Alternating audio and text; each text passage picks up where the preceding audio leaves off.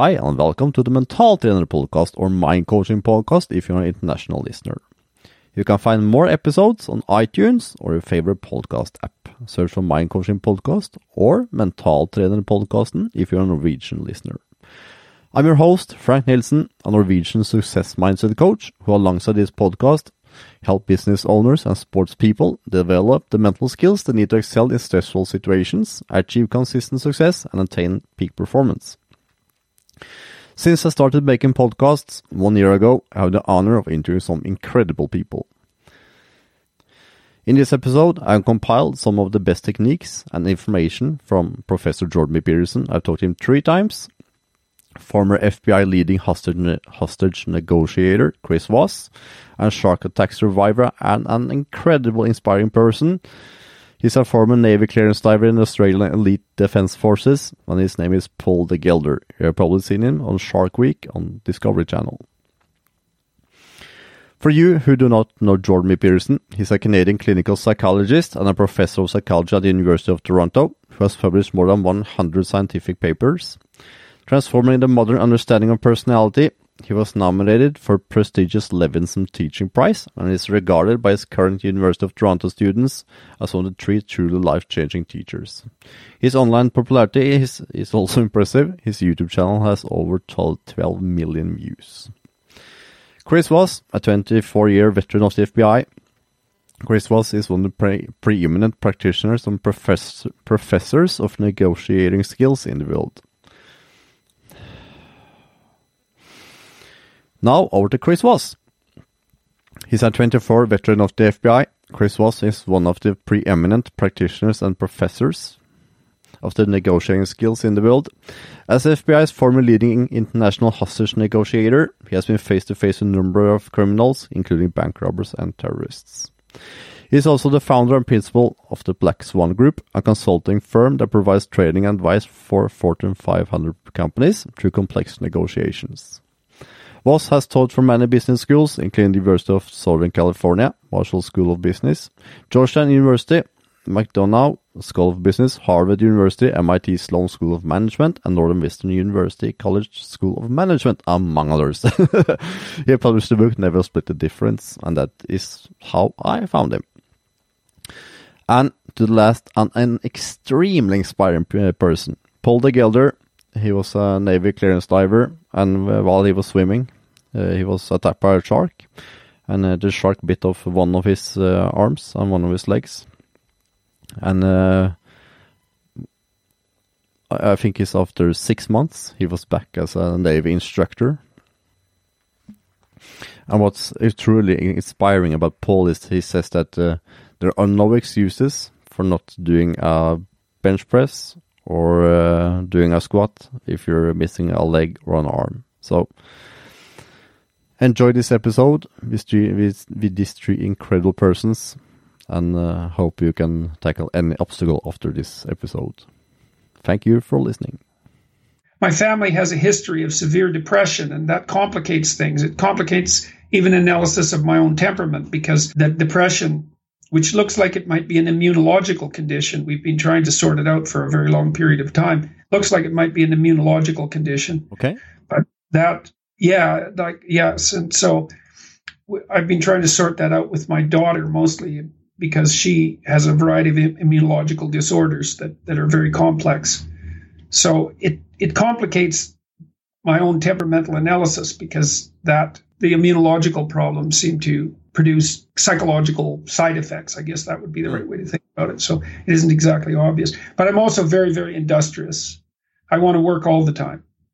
Do you think uh, the, that is actually helping you away from the depression? That you're also occupied and focused on something? It's certainly the case that if I if I do slip into a period of depression, that my work routines are are provide the structure that buffers against it. Hmm. Absolutely. Mm. And I mean, what I've learned over the years is that when that happens, which seems rather random, and I think that's part of the immunological element, I, I I have to stick to my work because I can maintain my daily routines. That way, things don't get worse either. Mm. I hmm. mean, you know, if you have a reasonably complicated life, or if you have a life at all, you can't let your daily routines fall apart because mm. then everything gets worse. So, and if you're in a period of time where you're overwhelmed with negative emotions, your your routine is one of the things that really stabilizes you. Yeah, for sure. And uh, I believe that uh, where focus is going, the, the, that is where you're getting the results.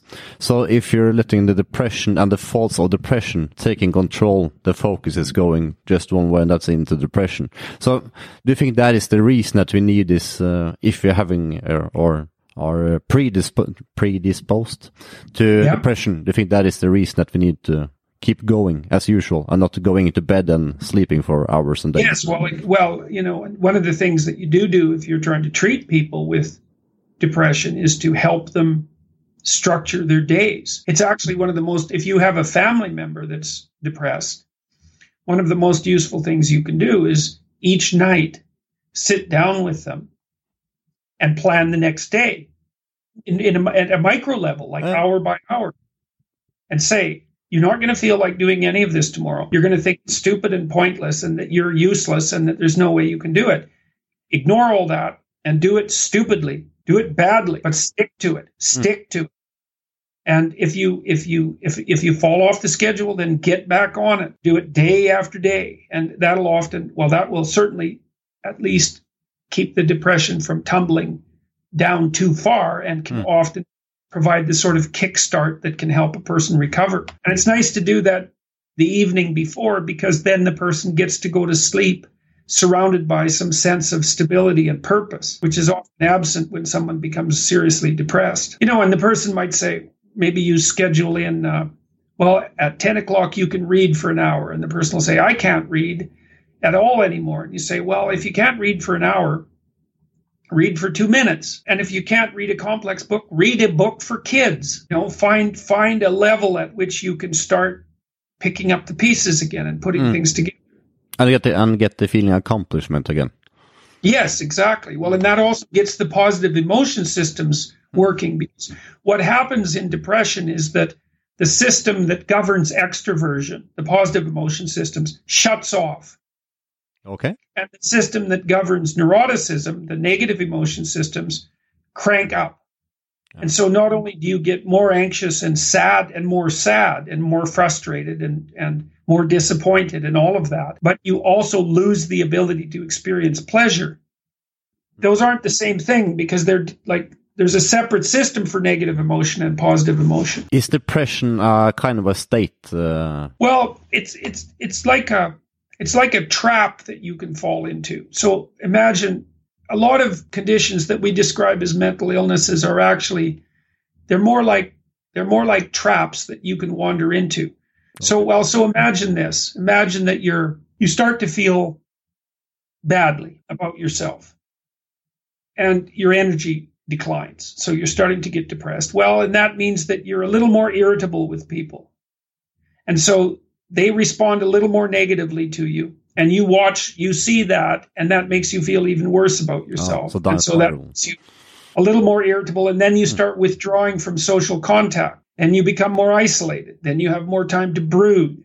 Then your energy levels fall. Mm. then you don't do quite as well at work. Then you attract a negative comment. That knocks down your self-esteem. So you see these things start it's a spot it's a that's right it's a causal loop. And the same thing happens with a lot of pathological endpoints that people find themselves in, like with alcoholism, hmm. a real tipping point in the process by which people become alcoholic is that moment they discover that having a drink can cure a hangover. Hmm. The magic pill. Yes. Well, and then what's happened is that the cure and the disease are the same thing, and you spiral very rapidly. And then mm. all your friends are drinkers. And then everywhere you go for your social life revolves around alcohol. And so that then to cut back on your drinking means that you have to leave your friends and all of your social life behind. Mm. And so these are traps. They're they're spirals and circles, vicious circles, mm. and each piece of it reinforces the other. But I'm curious about one thing uh, because if I uh, understand this correctly, when you're when you're seeing that you're becoming depressed, you see that your thoughts are becoming becoming darker, and we see that uh, people are becoming more negative to your uh, to your expressions. Yeah. Is it then possible to change by your state by, for example, going for uh, exercise or uh, changing your state by jumping and making all the noises you can, or is is it possible to change this, the state by changing your phys physiology when you see that you are getting depressed and getting dark thoughts? Sure. Well, a lot of the a lot of the things that you can do to to push back on depression are actually pretty directly physical. Mm. So, for example, the first thing I do with my clients who are depressed is try to regulate their sleep again because depre- depression is in part a disorder of circadian rhythms. It's a pain disorder and a disorder of circadian rhythm. Okay, so dep- the, the negative emotion that's associated with depression is very much like pain. And in fact, antidepressants are effective medications for long term chronic pain, which your viewers might or your listeners might be interested in if they have pain conditions. Hmm.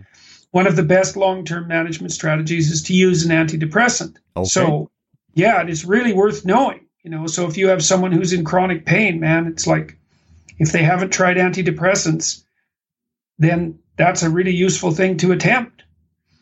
Um, and they're not addictive. You know, opiates can be very addictive. Mm. And sedating as well, and antidepressants are also not sedating. The first thing you want to do is look at sleep. Now, if you're waking up too much at night mm. and worrying, the first thing to do is go to bed later. Now, okay, no one later? that out. Yeah, well, because people think, oh, my sleep is disrupted. I need to go to bed earlier and catch huh. up. Huh. But all that means is that they have a they spend a longer time going to sleep, tossing and turning and worrying, and then because they're sleeping too much, they're much more likely to wake up while they sleep. Ah, true. And worry. So one of the things you want to do is so for example, maybe you're accustomed to going to bed at 10 and getting up at, at 8 and you're waking up two or three times during the night. Go to bed at midnight, see what happens. If that doesn't work, go to bed at 1. like eventually you'll you'll you'll shorten your sleep cycle enough so that you won't wake up. And that's better because you get a better night's sleep that way. The other thing you should do is like if your sleep schedule is erratic, and this is often the case for young people, especially students who don't have a fixed schedule. If you're depressed, is pick a time in the morning to wake up and get up at that time every day. Now, it you know it doesn't have to be at seven o'clock in the morning. It could be eleven o'clock in the morning, but it needs to be stable because the depression can sometimes be a consequence of erratic sleeping and eating habits, mm. but it certainly exacerbates them. And then Make sure you eat breakfast and not carbohydrate heavy breakfast, but a protein and fat heavy breakfast and eat a lot. And it doesn't matter if you're hungry. Hmm. It's irrelevant because if you are depressed or anxious, you're you're already your emergency preparedness circuitry is already on high alert. And so if you fast all night, which you do when you're sleeping, and then you stress yourself in the morning before you've had a meal, you'll dysregulate your stress response systems and you can't get them back under control until you sleep again. So does that mean that your um, uh, amygdala is more active when you are depressed?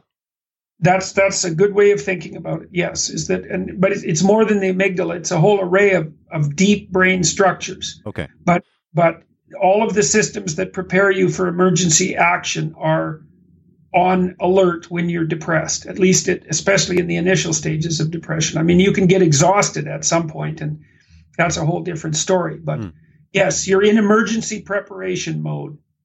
And so you need to eat breakfast and a big breakfast. Mm. And anxious people, too, you'll find if you're anxious, first thing to do if you find that you're chronically anxious, or if you're anxious during the day, is when you notice you're anxious or irritable, eat something. Because the people sugar. often do this anyways. They think about it as comfort food, but mm. really what's happening is that their blood sugar is low, and so you should eat something, but it should be protein or.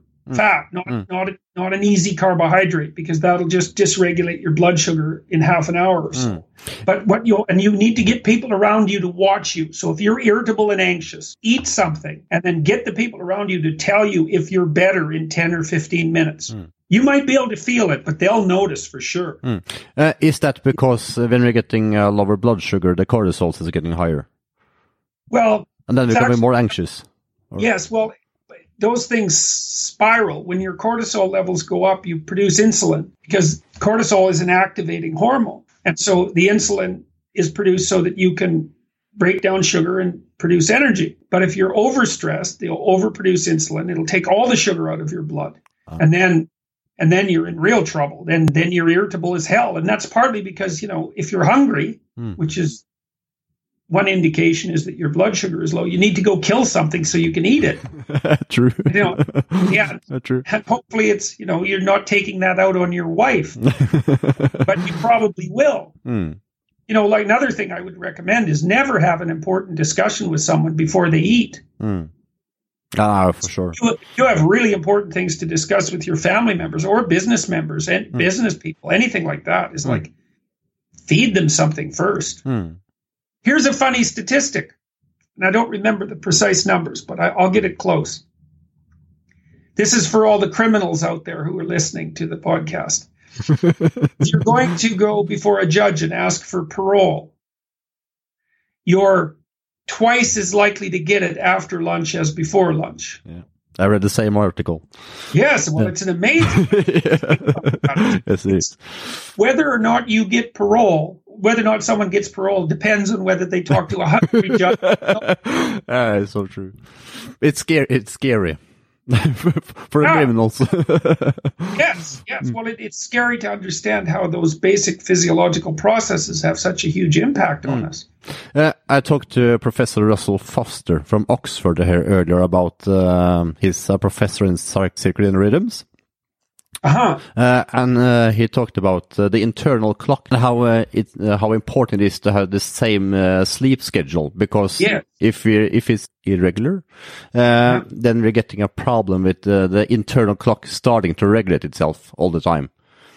Absolutely. And if you're if you're prone to see if you have weaker circadian rhythms, that might be one of the things that makes you prone to depression. Ah, So, for example, seasonal affective disorder, Hmm. you know, well, that's a circadian rhythm disorder. It's like jet lag. true. What ends up happening if you have seasonal affective disorder is, in some sense, that you're awake when you should be asleep. Hmm.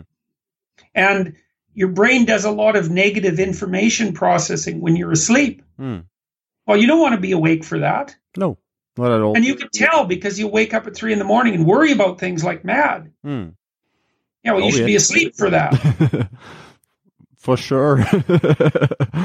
you want to be asleep. And most of the things that we face in life aren't a fact. They're a set of facts that can be infinitely decomposed. Hmm. And so, because of that, you can view that set of facts in a very large number of ways. So then, and that can be determined in part by your mood. So imagine your mood is fluctuating. And so you have this promotion that's ambiguous. And when you're feeling good, you think it's a great idea. When you're feeling bad, you think it's not so good.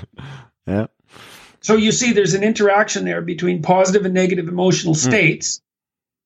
And then there's then there's the field of facts that the opportunity presents. And you're trying to sort you're trying to observe that field of facts to pick out what's most particularly relevant. Very very complicated problem.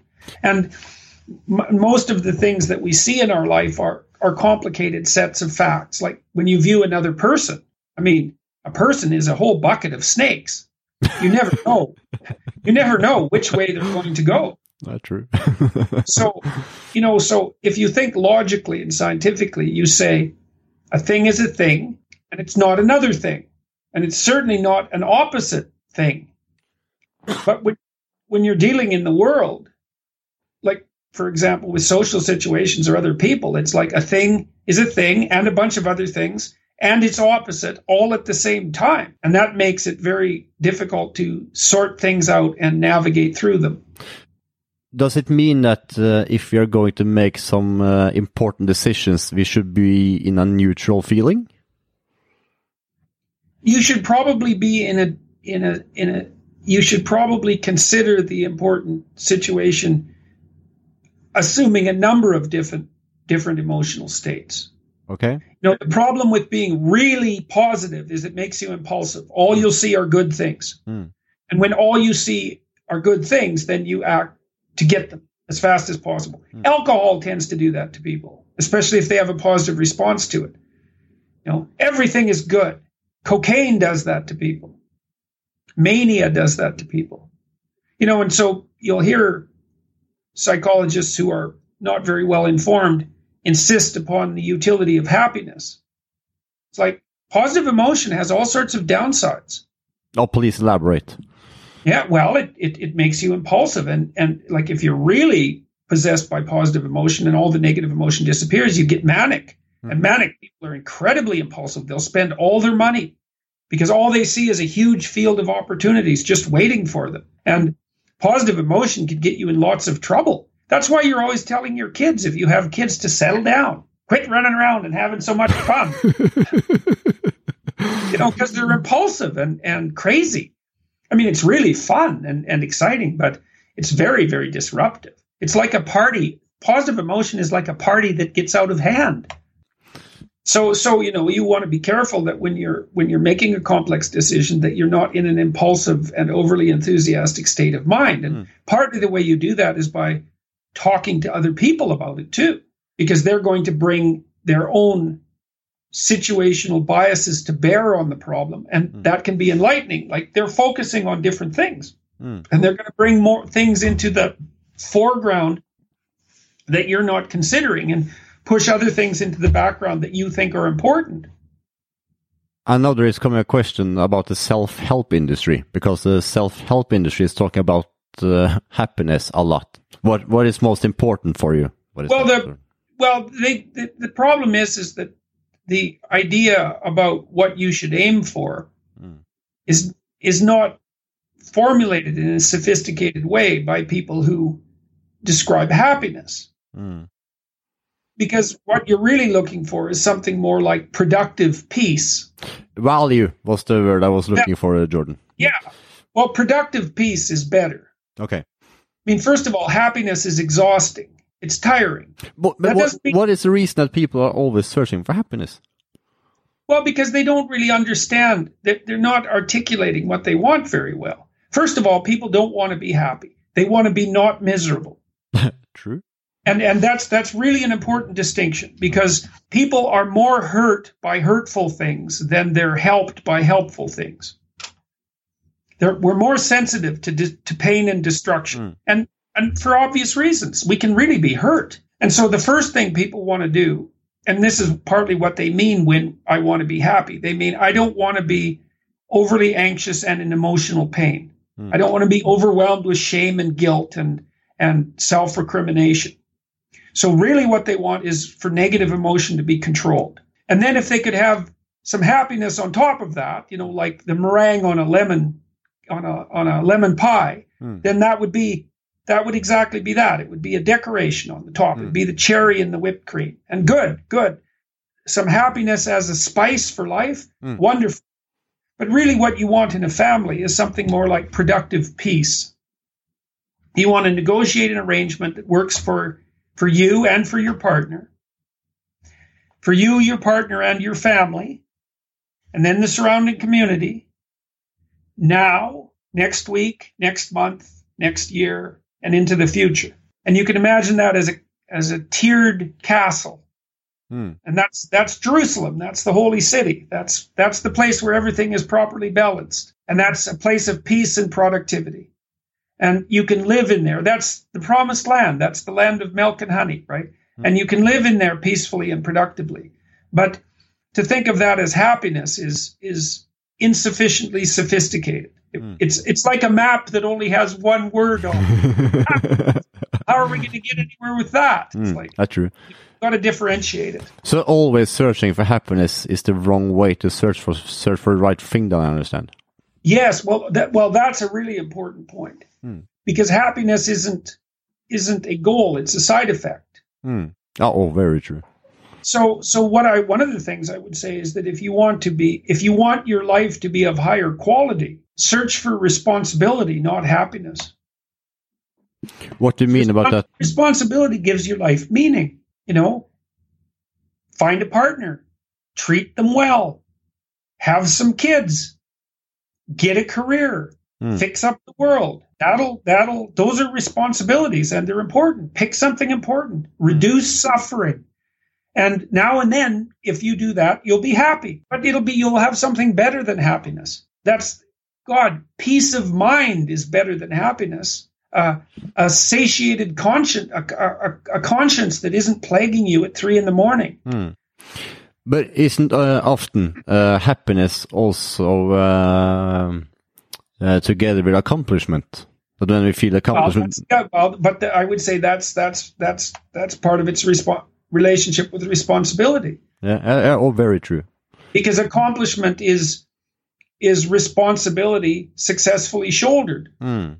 It's uh, you can point to something and say, "Look, I I did that. I helped make the world a better place. I helped reduce unnecessary suffering. Mm. I put some structures in place that really matter to people." And and that justifies your miserable existence. And then there comes the question of motivation. Uh, I presume that the different personality types have different motivation. Yes, well, yeah, they do, and and so there's there's a field of responsibility that comes along with each of the temperaments. I would say so. A creative person has to expand the domain of knowledge, and that includes aesthetic knowledge. So because they're often artistic, and a conscientious person has a duty to to uphold, and an agreeable person has relationships to to to to make, hmm. and a disagreeable person has has um, interests to pursue and and and and challenges to to overcome and dominant positions to be established. Hmm. And a neurotic person needs to work on making the world secure and safe. And an extroverted person needs to entertain and and and act in the social world. And so those are all different sets of motivations and they all have their responsibilities. Like an extroverted person can be a great host and can can and can bring people together and connect them. Now, an introverted people are more contemplative, as I said, and and and they're they're they're more focused, I think, on their relationship with nature. Mm, yeah, for sure. So so each of the temperaments has their own domain of motivation and responsibility, I would say. And but then it's also very important to understand the different temperament, because I, yes, I, well, I, think a lot of people are searching for motivation, but they can't find it. Yes, well, they're often unwilling to admit to motivations are as well. Okay. You know, and I think I think this is often troublesome, particularly troublesome in the modern world for women, hmm. because women are more interested in intimate relationships and their maintenance than men. Mm. It's frustrating for women, but that I can understand. But, right, and it's not, and it's something very difficult to to bring into harmony with the demands of career, for example, because careers tend to be very competitive. And that's the reason they're getting stressed a lot and get anxious. That and the fact that it's very, it's you know, and women, especially when they're young, women have complicated lives. They're more mm. complicated than men's lives mm. because they they have a shorter biological timeline because they have to have children quite early. Hmm. And to pack all of that into the first 40 years, say, is very, very complicated. Hmm. Well, or the first 30 years, which would be even more optimal. That's even more complicated Hmm. because it only it gives you about 13 years of maturity to, say, after 17 to really get yourself established and sorted out and ready to have kids and on the career track. It's Hmm. it's it's uh, it's it's very stressful, and no wonder it's it's very large burden of complexity to to to sort out and manage. Uh, What if you're having uh, two parents that are both uh, introverted and you get an extremely extroverted child, for example? Right. Well, that I mean, one of the challenges that parents often have is that, and children, is that the temperament of the child doesn't match the temperament of the adults. Mm. So, like maybe you have two conservative parents and you're really high in openness. Well, that's going to be rough because the conservative parents want everything to stay in the damn boxes where they belong, things not to change much. Yeah. And the creative kid is just going to be bouncing off the walls. so what? So, what and- can the, what can the parents do then, Jordan? Pay attention to the individuality of the child Hmm. and listen. Hmm. and listen. And again, it's the same thing is that you you want to there's almost nothing that's more important than listening to people. And you you can do that with a certain amount of detachment. Doesn't mean you have to agree with them. Hmm. It also doesn't mean that there's any necessarily necessary implication for your forward action. But you have to watch and listen and see what that person is like. Hmm. And then you have to encourage them along their way. And that might mean that you're taken out of your zone of comfort. It could easily mean that. Hmm. You know, if you if you have two extroverted parents and you're an introvert, it's going to be very hard for the extroverted parents to figure out that introverted kid. Hmm. I mean, they're going to him or herself is not going to talk much. He's going to want to spend time alone in his room. It's like, what's up with that kid? Introverted parents would have no problem with that. They would just understand it. Hmm. But extroverts, it's just going to drive them crazy. Something's wrong with that kid. All he wants to do is stay in his room. and if you if you have you know if your child is disagreeable and you're agreeable, well, good luck to you. the child, my son is very disagreeable Woo. And uh, although he's very emotionally stable, so very low in neuroticism, so he's very easy to get along with, unless you want him to do something he doesn't want to do. in which case, good luck to you. he was nine months old. It was so interesting watching him. When he was nine months old, he decided he was going to be master of the spoon and that no one else was going to feed him. But then the little rat would just play all the time instead of eating. And so I had a war with him when he was nine months old when I had to take the spoon back. Unbelievable. Like he would sit there. I, I and I knew he was hungry, the little blighter. I'd get some food and put it up to his mouth, and he'd go like this. You know, just glare at me and he'd clamp his mouth shut. There's no damn way he was going to open his mouth for me. And that was that. So I have the same obstacle at home, so yeah, that's the reason Oh, I'm laughing. I mean, nine month old kids can be so uh, tough. It's just not. Not my my daughter was very agreeable, and she like if she was doing something and you didn't want her to do it, all you had to do was look at her and she'd quit. My son, it was like that was just the open out war. So how I have now a two and a half year old, and he's extremely disagreeable. Yeah. So uh, how do you handle that uh, the best way, Jordan? Okay, well the first thing the first thing you do is understand that you can always win Hmm. if you want because you're way bigger and you can be way more patient. Now, whether or not you should always win is a different issue because Hmm. you have to let the little rat win some of the time or, you, or he gets dis, disheartened. Hmm. But I would say the first thing you do is detach yourself Hmm. so that you're not angry and then you get your disciplinary strategies in order Hmm. And you you start out with a minor intervention and and uh, what would you call escalate as necessary to Mm. produce compliance Mm. you know so one of the very very useful things to do with a, a particularly temperamental two-year-old is to get him to sit on the steps it's like if he's misbehaving Mm. in a way and i would consider misbehavior the manifestation of any behavior that would be likely to cause him to be socially disruptive in the community Okay. Okay, because you don't want people to look with disfavor on your children. Hmm. And so if they're behaving in a way that you don't like, but that you know other people wouldn't like, then you need to bring it to a halt because you want other people to welcome your children. It's really it's the most important thing you can do as a parent. Well, so you might have to get them to sit on the steps. I said, go sit on the steps. And the rule is sit on the steps till you get yourself together. As soon as you're ready to control yourself, then you can get off the steps. Come talk to me. Hmm. And so the child will, if they're particularly disagreeable, there's no way they'll go sit on the steps. so then you Nope. have to carry them there. Hmm. Because it, it often comes down to a physical intervention, especially with the two year old. It's like, no, you're sitting there. Hmm. And then they'll, they'll, you know, try to run off. You got to bring them back. No, you're sitting there until I say you can get up, until you behave, and you got to have the you got to have the war. It's a dominance dispute Hmm. when you're trying to train a an assertive puppy. Hmm. It's exactly the same thing. It's like, no, no, you're going to listen. You're going to sit there. Hmm. Okay, so then you get that established. You say, okay, you sit there till you get yourself together. Hmm. Then you watch uh, you watch the kid. Once they learn that, they'll sit there just angry and like full fledged rage. Yeah. Two year olds are very possessed by emotion, Hmm. but they'll learn how to bring that under control. And that's a great thing if you can facilitate that in your child because they're learning to control their emotions. Ah. Uh, because one strategy I have used is to change his state of mind. So if he's extremely angry, I will start to dance or do something that he's changed. Oh yeah, that's a good. That's good too. It, the play thing is a really good idea. Yeah, so you can also change their state because I've seen that it's easier to change the state then uh, making it sit for a while. And but yes, but then, it depends. It depends on like it depends on. See, I was thinking more. Maybe your two-year-old has just hit another kid on the head with a truck. Oh, of course. then you can some, dance. some serious social of course. Yeah.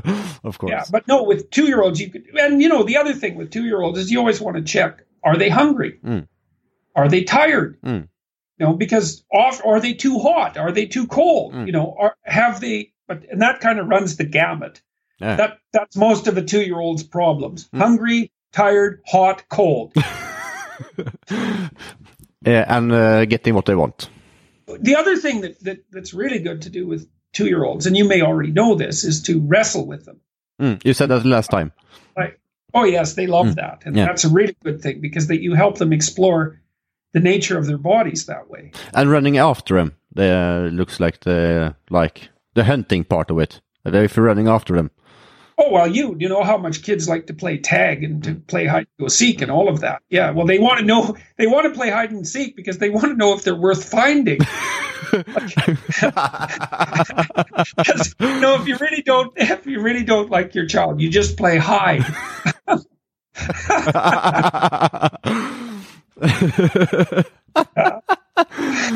Uh, Well, I think the best antidote to fear, all things considered, is to be pursuing in your life something that you really think is worth pursuing. Because the best antidote to fear isn't lack of fear. The best antidote to fear is courage, right? The, and those are different things. Like if, if someone comes to psychotherapy and they have too many fears, you actually don't teach them. Their fear may reduce across time, but it's not because you teach them to be less fearful. What happens is you teach them to be more courageous and encourage them to be more courageous. And then as a consequence of that, they become more fearful. And so, what I would say with regards to becoming less fearful is that you need to develop for yourself a vision of what your life could be if you were living it properly, even by your own definition, so that engaging in risky endeavors, the sort of risky endeavors that life requires, becomes self evidently justified by the profundity of your vision for your existence. I mean, we've, we've been using, I think I've talked to you a little bit about it, but I developed with my colleagues a program called the Future Authoring Program. I don't remember if the last time we talked, if I did I set up a code for your listeners? no, you didn't. Oh, I should do that. So, so I, Oh, yeah. I, I should do that and, and set up a discount please. code for your listeners. So I'll, I'll set that up today. But the Future Authoring Program is part of a suite of programs called the Self Authoring Suite, and it's out selfauthoring.com. And what there's there's programs there that help people write about their past. So helps them write an autobiography, helps them write about their personality faults and virtues, and then helps them outline a three to five year plan for their life. And writing about your past can help you clarify what's happened to you and figure out where you are. And you know, imagine you're trying to make your way through a strange city and you're trying to get to your destination. I mean, in order to do that, you need to know where your destination is, but you also need to know where you are at that moment.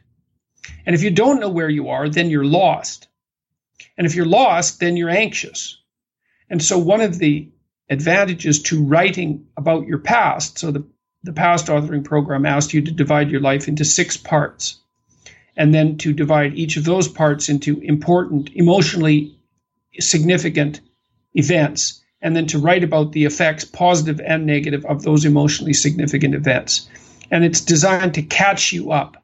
It's, it's designed to gather all the parts of you that are sort of spread out too vaguely and to pull yourself together so that you know where you are. And then the future authoring program is designed to help you figure out where you're going. And that those the combination of those two things can reduce the amount of uncertainty in your life. And that reduces anxiety. But it's also the case that if you formulate a set of well of a personal vision let's say a, a, true personal vision and you formulate a plan for attaining that then that also gives your life purpose and meaning and that also that gives you courage and fortitude in the face of uncertainty so you could kind of have your cake and eat it too you can figure out where you are and where you're going and that makes you less anxious but then by also deciding under what conditions your life would be optimally worth living that can give you enough courage to go out and confront things that might otherwise stop you in your tracks and make you too anxious and depressed. I've tried the program. I really liked it, and I recommend everybody to try it. Besides being a podcast producer and a host, I also work as a mental trainer. Yes, right. Uh, and from and from my perspective, it's a lot about what you say, uh, clear goals, where we're going to go, but also about uh, accomplishment. I I believe that accomplishment is uh, one of the most important feelings that we have.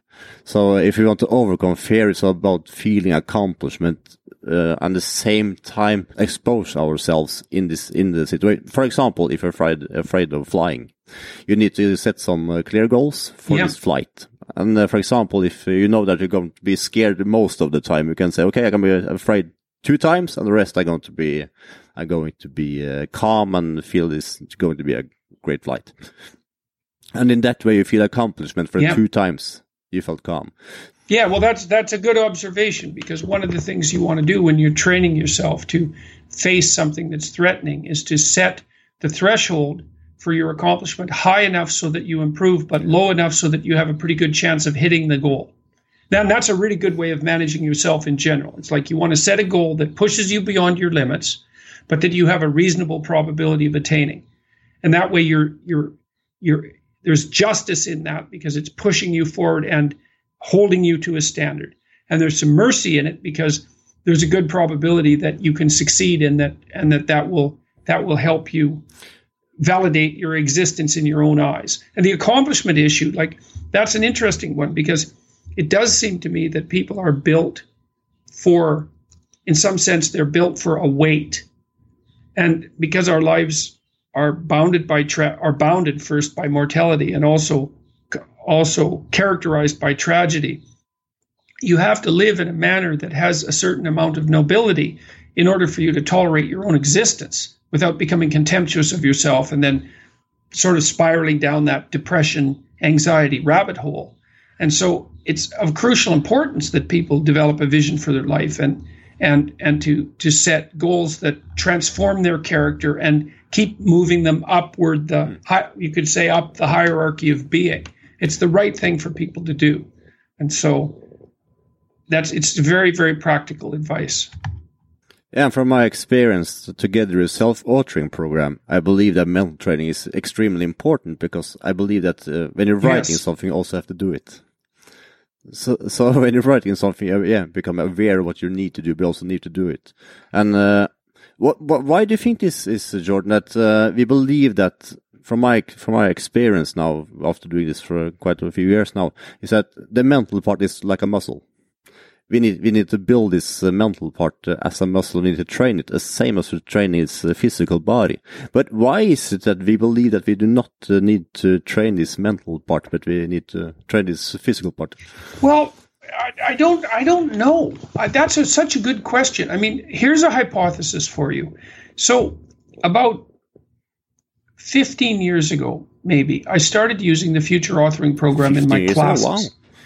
Uh, in my wow. 15, 15 years ago.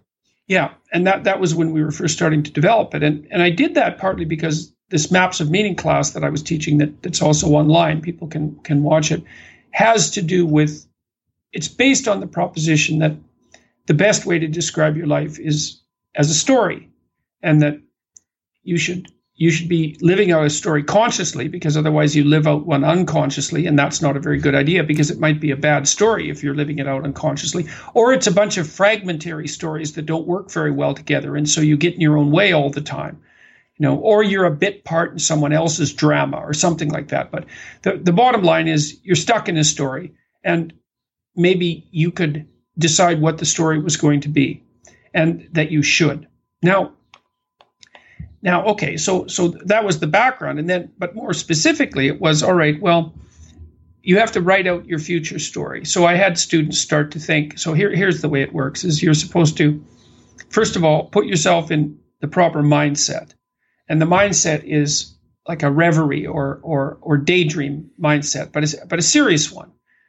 And so you're contemplating your own existence, and then you say to yourself, okay, well, if I was acting like I was someone I was taking care of, which, first of all, that starts to be difficult right off the bat because people don't necessarily take care of themselves like there's someone they're caring for.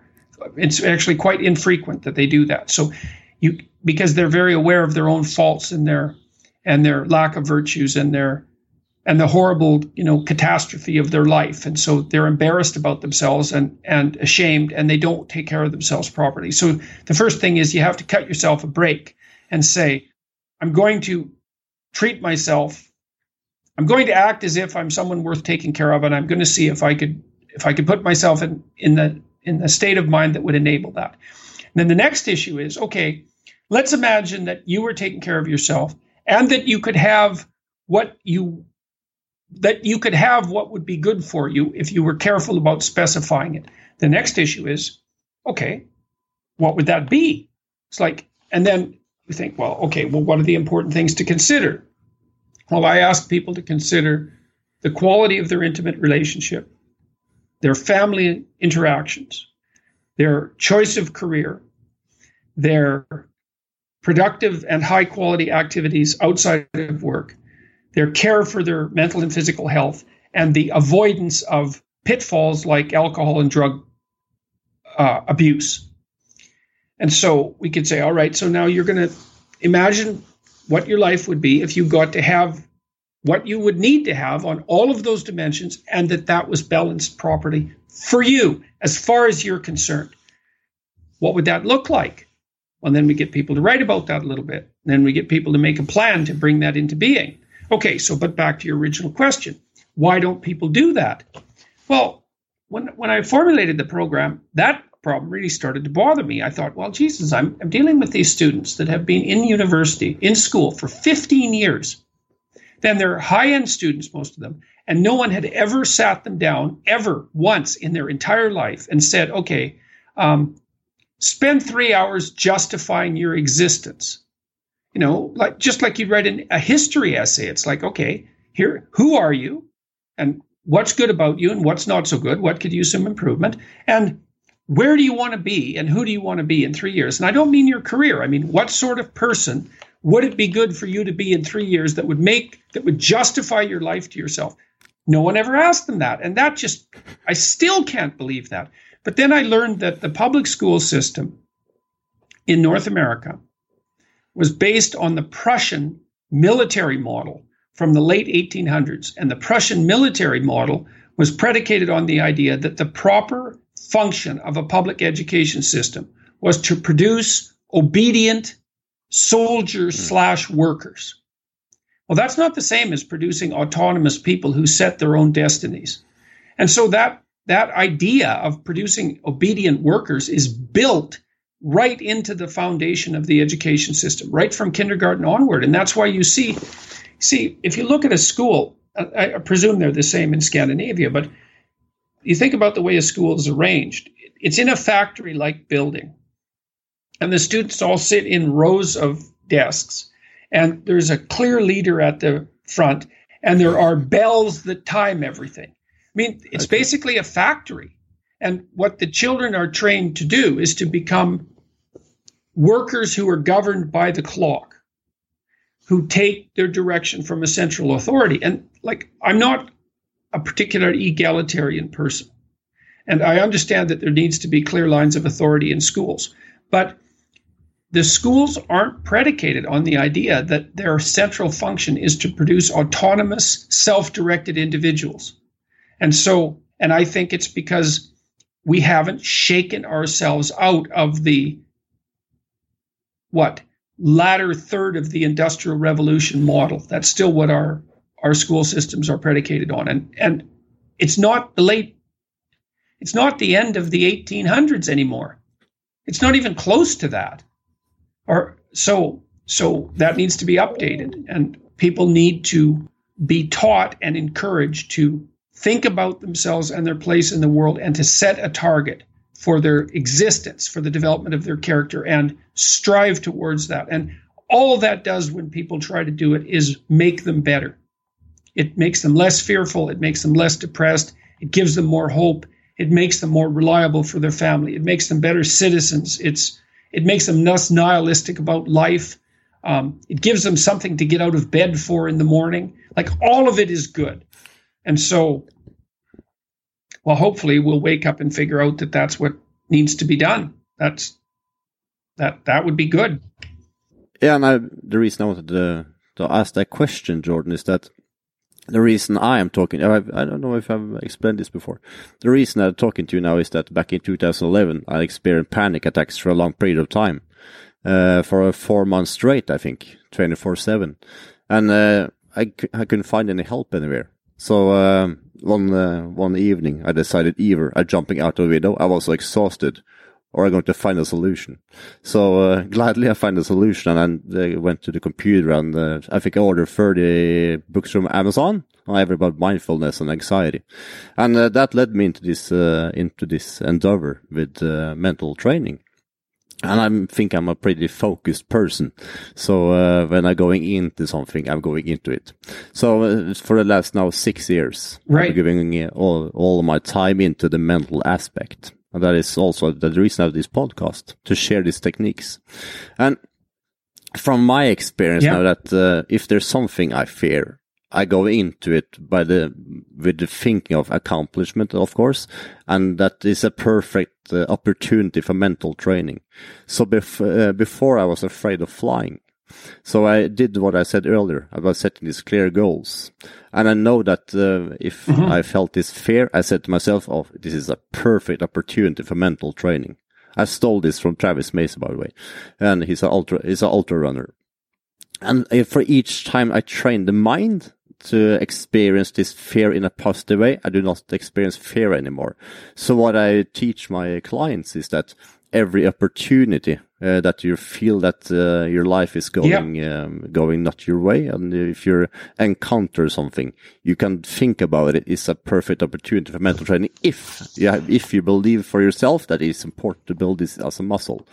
So uh, one year ago, I started to work with a CEO, and he said that.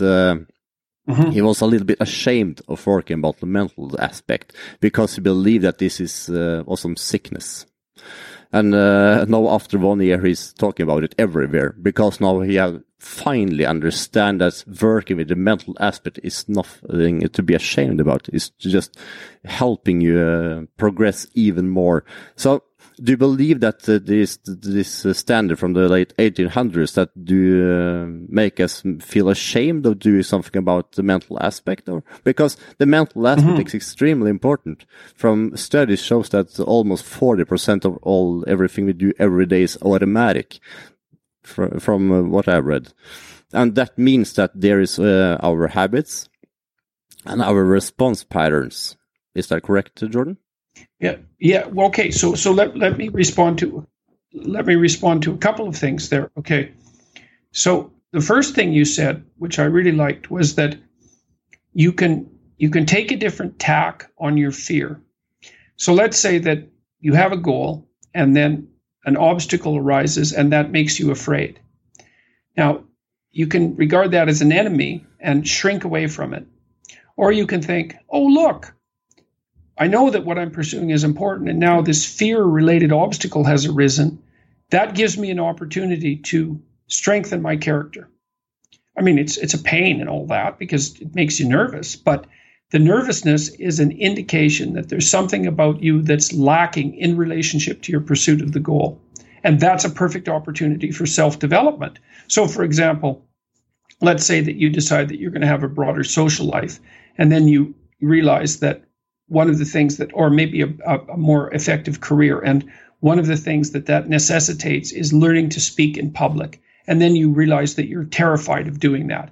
And you could say, Oh my God, I'm terrified of doing that. That's a terrible thing. I better drop my plan. I better go hide in my room. I better go not go out and talk to people. Or you could say, Hey, isn't that interesting?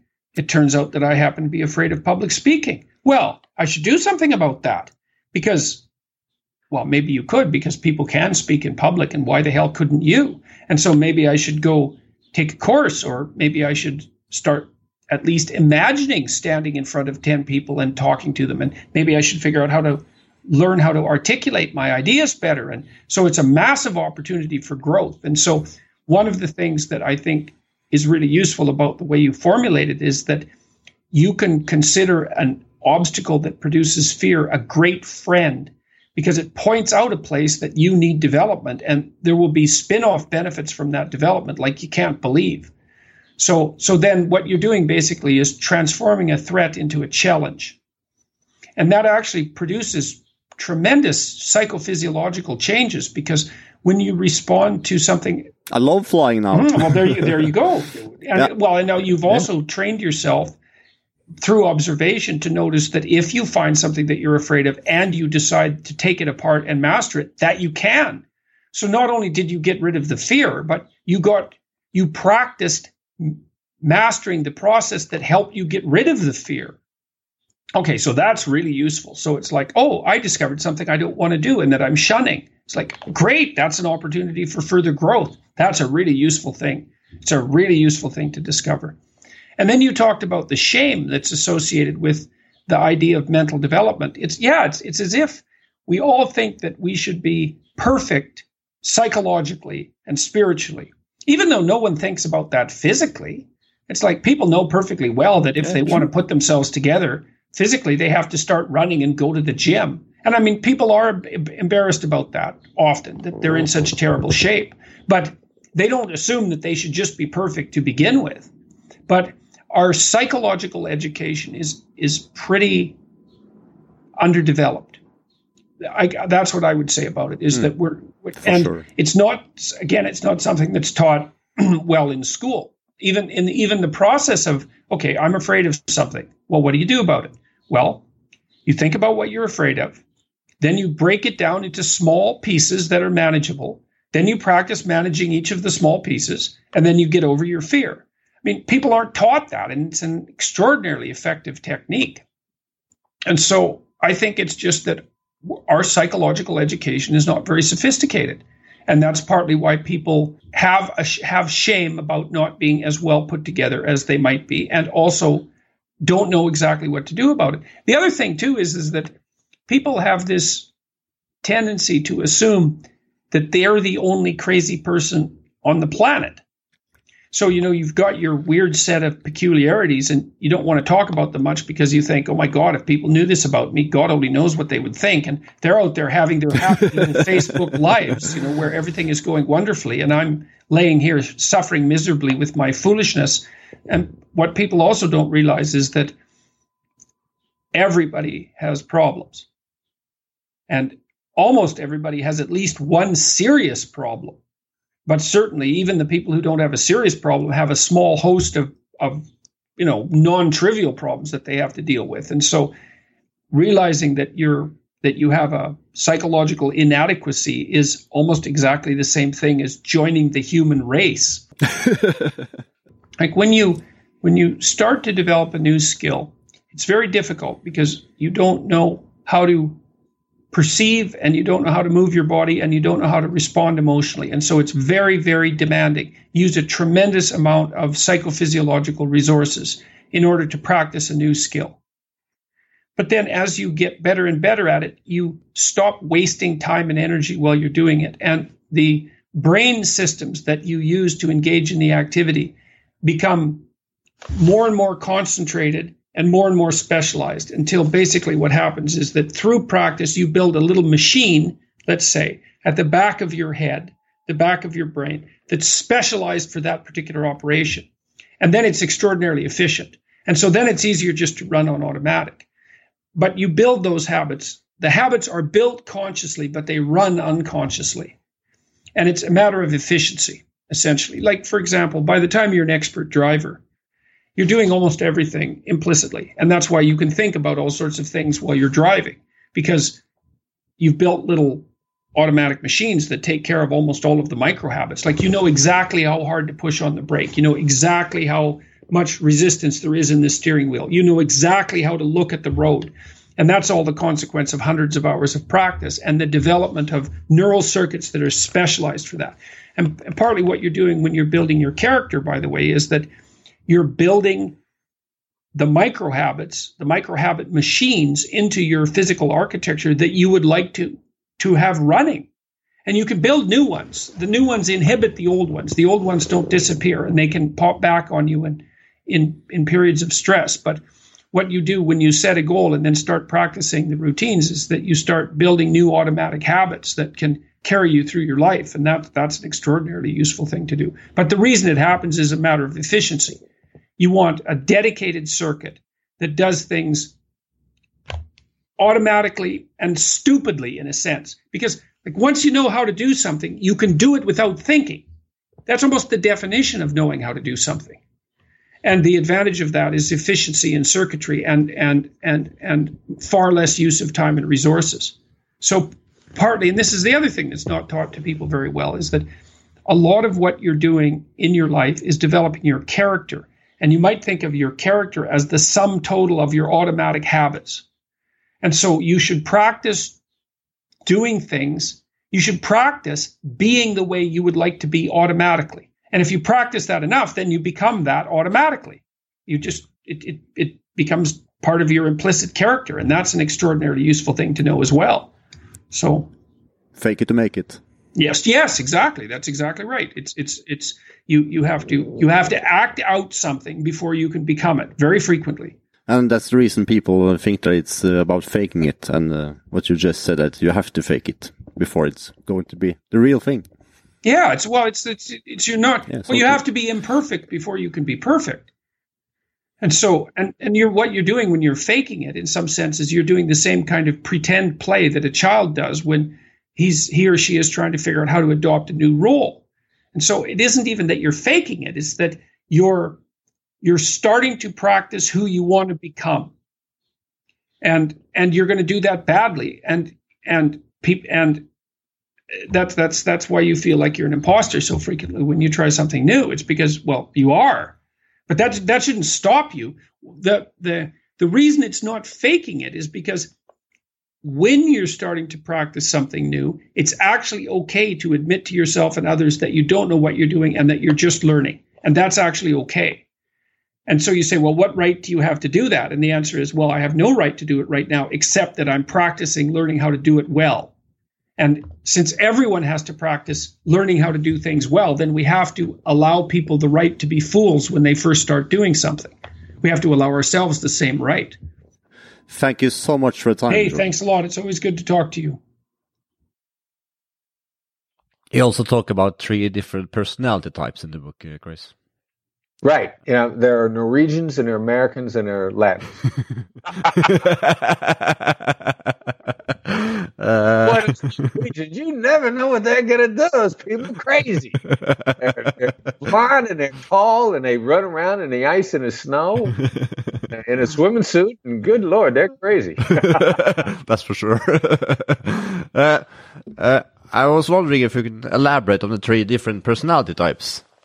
Yeah, well, um, and this gets back to the the universal nature of human beings.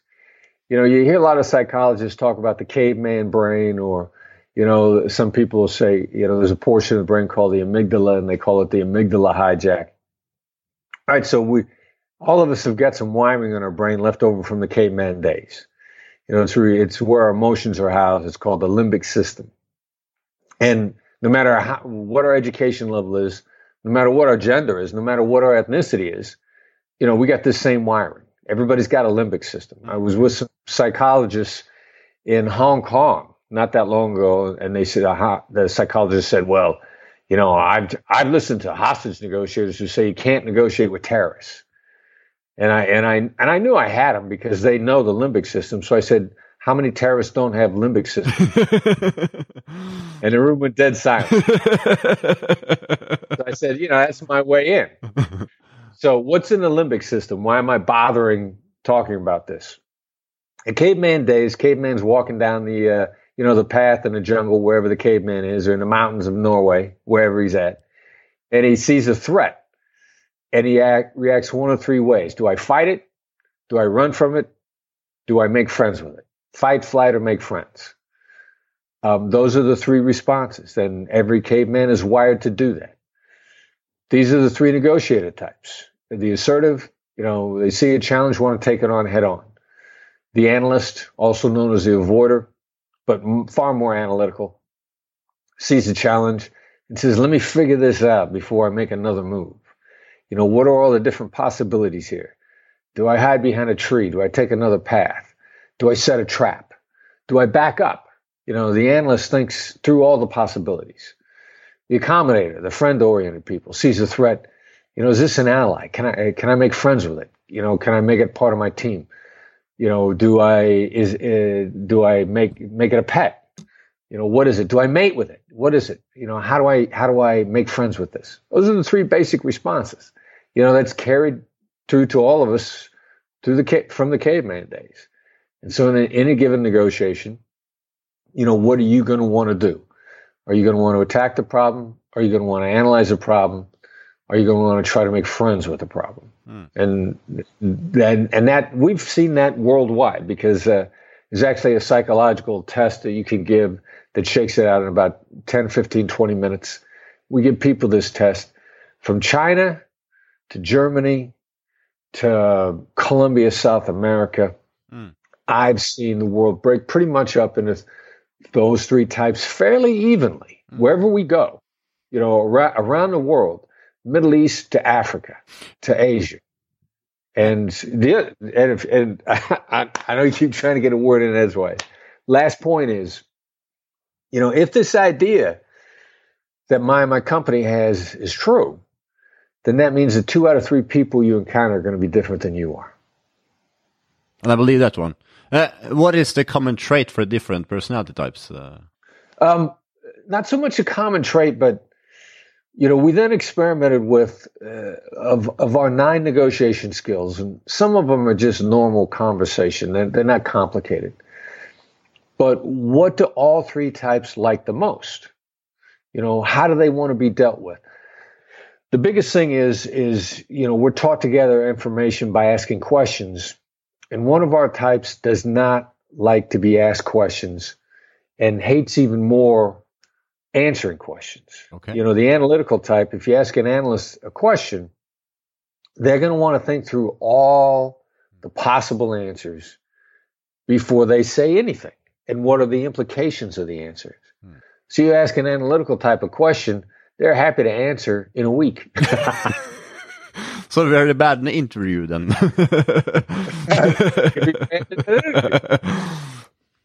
you know, so um, we found out that one of our skills, which we call a label, where instead of asking an analyst a question, you might say to an analyst, because you want to know why they're saying what they're saying. And you might, uh, a normal question is, why are you saying that? What made you say that? What makes you think that? Analyst is going to back up right away. The, so what you do is you use a label and you say, seems like you've given this a lot of thought. And then the analyst is has, and so they're going to want to tell you all about it. And it's a great way to trigger them giving all this information. That same comment to the assertive, the attacking person, you can say to an assertive, Seems like you've given us a lot of thought. And they're going to tell you. And so this label skill happens to be the most universally liked skill by all three types. Can you give uh, one more one uh, more example of labeling because I, that I found re really interesting. Sure. Uh, do you have uh, one more example? All right. So, um, if someone is uh, uh, arguing with you. You can say, It seems like there's something about this you just don't like. And they'll open up. And especially if they're arguing with you, a lot of people are happy to argue, but they're reluctant to say why hmm. because there might be weakness in their reasoning.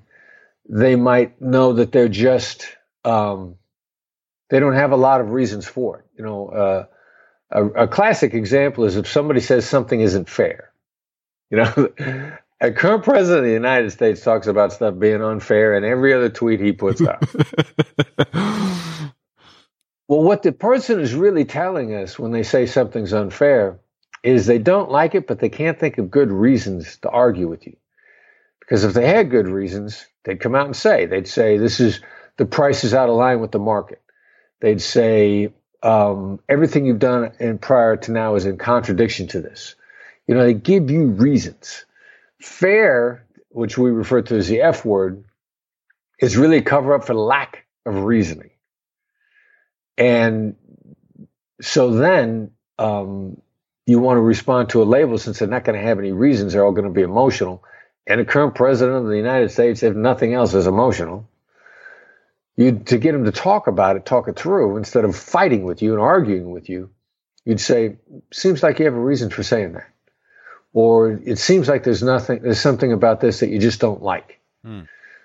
uh, or "It seems like you think this is unfair." You know, you're using a label to draw people out to get some recognition, so you don't sound like you're arguing. You sound like you really want to know, and and in, in reality, you do because how do you negotiate unless you really know where the other side's coming from? Mm. And so that's another that's another example of using a label um, when people are arguing. Uh, but you also talk about uh, calibrated questions. Calibrated questions, yeah. And we, you know, we chose that term because everything you say, particularly questions, are going to have an emotional impact on the other side. Everything you say. Uh, and so why not recognize that and then calibrate it as a result? An example of a, a calibrated question to be used rarely, but occasionally used is why. Hmm. The word why always makes people defensive. Hmm. Always. So if you want, if you really want to know why, you shouldn't ask why, because it's going to make somebody defensive. You know, why did, why did you, why did you do that? Is an accusation. You know, I, uh, I was talking to a group of people the other day. This guy had a, actually a great shirt on. It was this, it was a really good looking shirt. And I said, I said to him, "Why did you wear that shirt today?" And I could tell that he felt like there was something wrong with his shirt. He, and so then I said, "Now, what if I'd have said to you, what made you pick that shirt today?" And I said, "That felt differently, didn't it?" And and immediately he was like, "Yeah, you know." Um, he was re- he was ready to answer. And, and, at that point in time, he said, "Yeah, well, actually, my wife gave me this shirt. She was sitting right next to him." and he said, "I never wear it. I wore it today just to prove to her that I appreciated the shirt." and she started to laugh, and you know, she enjoyed it too. But so the why uh, has a, an impact uh, as a word. You know, calibrate that. What has an impact as a word? What seems very non-threatening? So you can change your whys to what made you do that. You know, uh, that takes a responsibility for an action. It makes people people react. And here's another one that uh, that actually blows people away. Though, if I ask you a question where the answer is yes, would you like to make more money? Hmm. You know, would you like to have a better life? The typical salesperson's question. Um, uh, would would you like to do this? Yes, actually, uh, is commitment, and commitment creates anxiety. And every time you try to ask somebody the word to say yes to you, they become worried about what they're letting themselves in for. I actually oh, had, uh, I, let's go back to the shirt thing. Huh? Uh, I, you know, I had a shirt that I was thinking about getting rid of. And so I wore it one day because I wanted my girlfriend to react to it. And, you know, I had it when I went to pick her up. She said, wow, I really like that shirt. So I, I said to myself, oh, okay, well, I guess I'm not throwing this out. She likes it. So, you know, late, later that night, I, I said to her again, I said, So you like this shirt, right? And she literally says to me, If I say yes, what am I letting myself in for? Ooh. That's what people say to themselves every time you try to get them to say yes. What happens when someone's saying that to themselves? They get distracted, they mm. stop listening, True. they start thinking about all sorts of other things. It makes them anxious. Mm. Yeah, yes is a question that create. It's another question that creates certain emotions. So then, uh, the the thing that we have a great time with, that we gain the upper hand all the time. Well, uh, if yes creates anxiety, what happens when somebody says no? They feel protected, and when people feel protected, they relax, and when they relax, they listen. So you want to know then? Yeah, all the time, all day long. For example, Nobody in my company will ever call you on the phone and say, Have you got a few minutes to talk? Because what's the answer I'm looking for is yes. Yes creates anxiety. How long is a few minutes? What do you want to talk about? If I agree to talk, um, does that mean I have to talk about what you want to talk about? These are all the anxiety producing questions people ask themselves. So instead, every single time we call somebody on the phone, we say, "Is now a bad time to talk?" Well, no, no, it's never a bad time to talk. wow, never saw so, that coming, Chris. Yeah, and it's just you know, it's it's a recognition. I, as a hostage negotiator, have had a chance to test drive emotional reactions on all kinds of communications in every culture on the planet. And we pulled it all together, and then we're helping people uh, move their lives forward with what we learned. Wow. Because in every sales book, it's the same. Does this, is this a good time to talk? Or do you have the time? Yeah. I mean, right, uh, right. And yeah, yeah. I, I, never knew that one. Yeah, it's it's crazy, right? You know, it, it's uh, extremely it, interesting. yeah. Uh, before you start the negotiation, Chris, I presume there is hostages involved. I presume your uh, outcome is uh, to get the hostages free. Uh, but in a business negotiation, do you set yourself clear goals before you start the negotiation? And uh, do you change this goal under the negotiation? Yeah, well, great question because um, what that boils down to is what does goal setting do to you? Goal setting uh, both uh, elevates your performance and handicaps you. How does it elevate you? It only elevates you if you set a high goal because now you're going to work harder. And not everybody sets a high goal. You know, the, the a great um, concept that my brothers and sisters at Harvard came up with is called BATNA, Best Alternative to Negotiated Agreement. You know, what happens if we don't make a deal? Hmm. This is intellectually a very sound concept emotionally a bad concept. Because many people in BATNA, when they understand their best alternative, that becomes their goal. And they underperform because they they give themselves a very low goal to goal to accomplish, at which point in time they're willing to quit. Hmm. And that's the handicap. There's actually a secondary handicap. You should set a high goal, but then what happens if something better comes along? You're so focused on your goal, you miss it. Uh, never be so sure of what you want that you wouldn't take something better. So how do we how do we blend these ideas? You set a high goal and then say, I can do better than this. One of my goals is by the end of this conversation, I need to I need to learn three new things.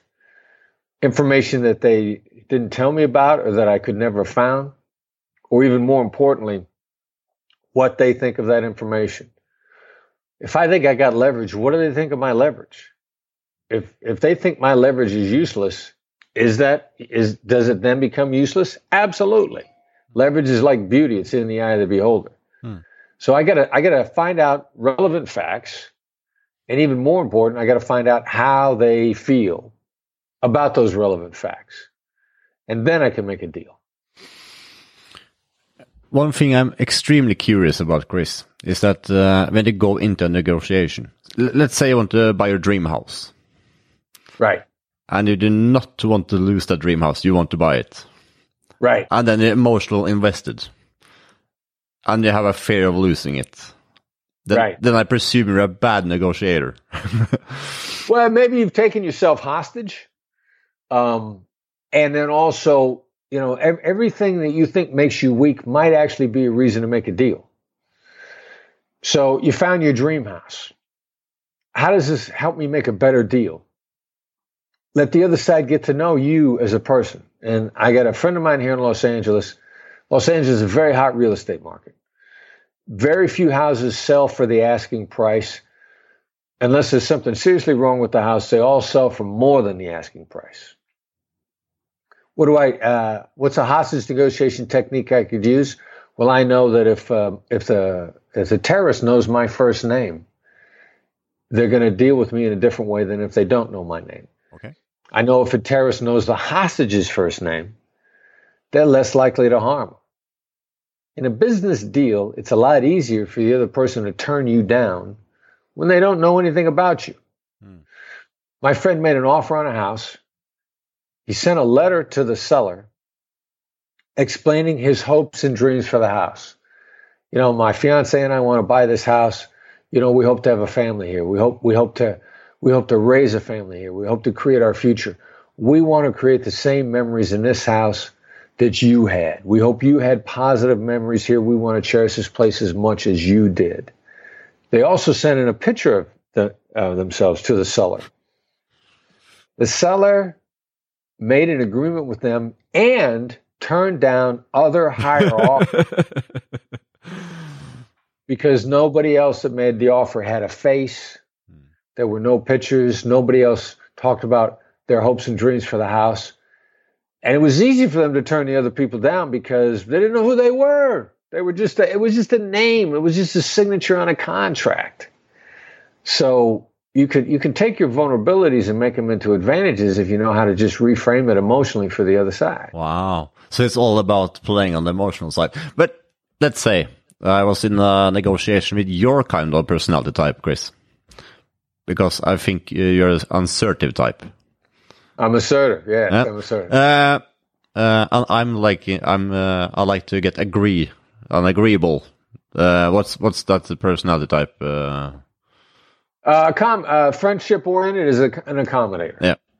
Uh, so, what is my best strategy to uh, to do a best deal with you, Chris? Your personality type. Well, all right. So, at the end of the day, you know, there's elements from every personality that make a great negotiator. You know, there is no one type that's best. So, you've got one of the easier things to start off with you know, I've seen some data that indicates that you're six times more likely to make a deal with somebody that you like the the relationship oriented personality type, natural born, make deals because people like dealing with them. Uh, so your your your desire to have a great relationship with me is actually going to give you a very significant advantage in making deals because I'm going to like dealing with you, and I'm going to want to keep dealing with you because I like it. You know, the, there's a phrase that we say: the last impression is the lasting impression. You're always going to try to end our conversation positively. Hmm. You're not going to be happy unless you do.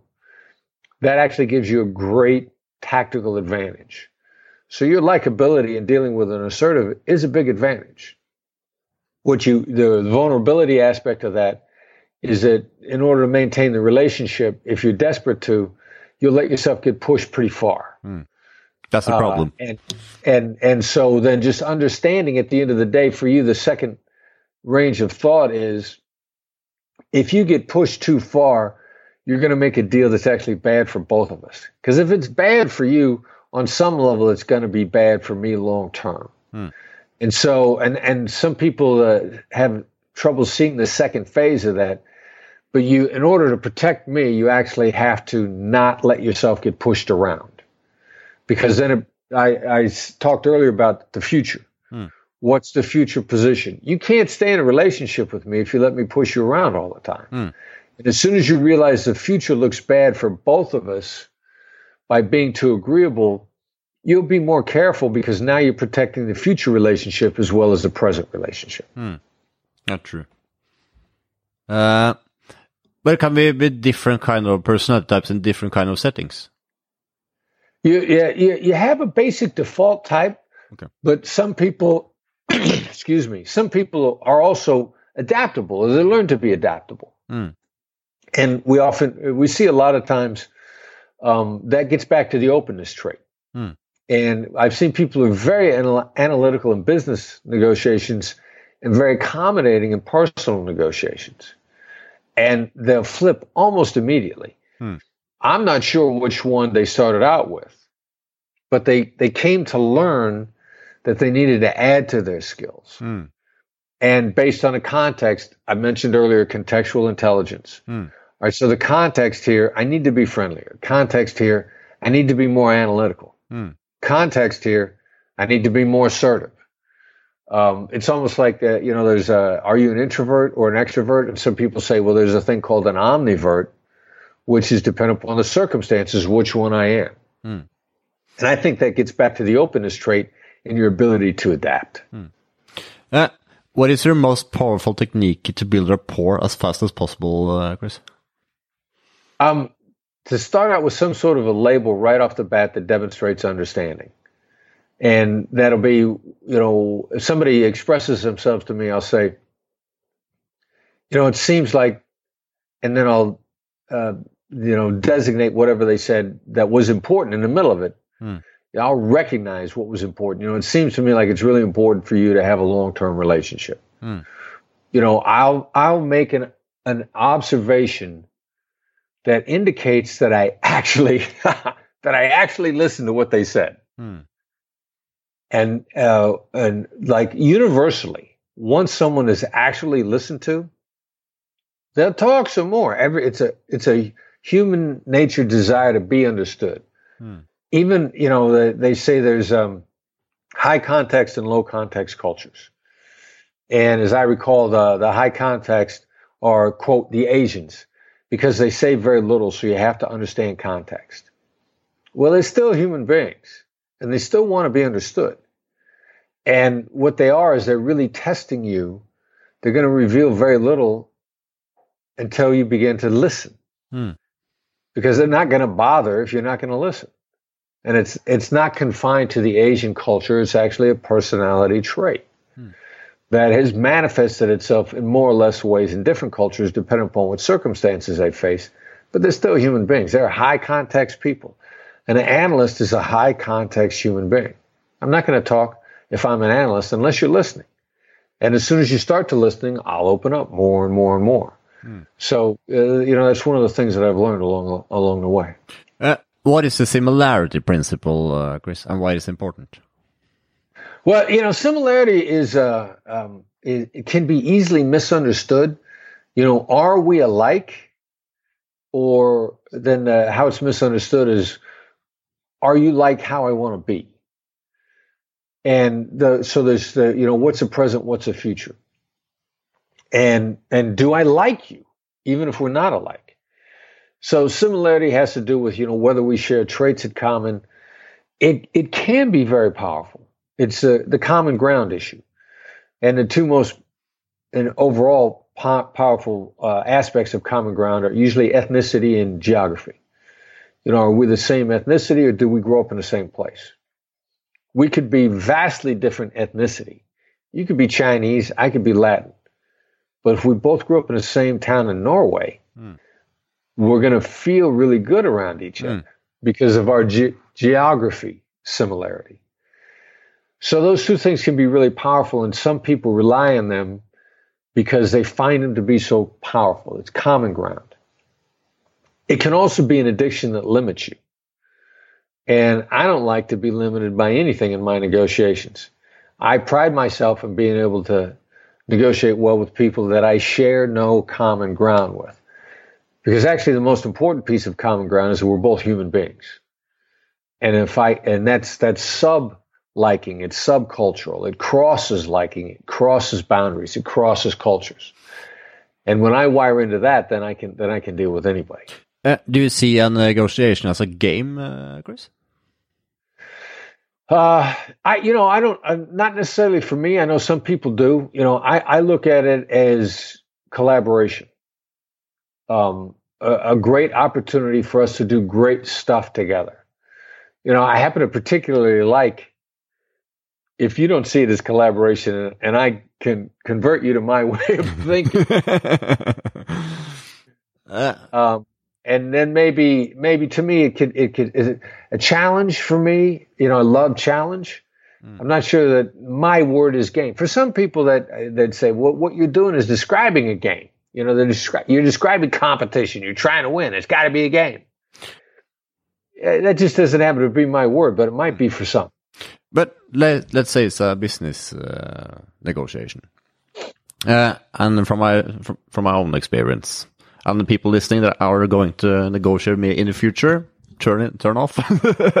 Because Right. uh, I can see that uh, uh, I can uh, have the people uh, in my um, thinking my way uh, all the way to the closing, but in the closing part, I'm losing them, and I'm not sure. Right. I'm not sure why. Um, and I, and I think it's uh, maybe has something to do with agreeableness that we uh, talked about a little bit earlier. So, do you have any um, do you have any uh, techniques or um, uh, or uh, something that you can share about uh, uh, uh, closing? Yeah, the um, and that happens a lot. and I think one of the problems is, you know, there's been false agreement along the way. There's been too many yeses. Hmm.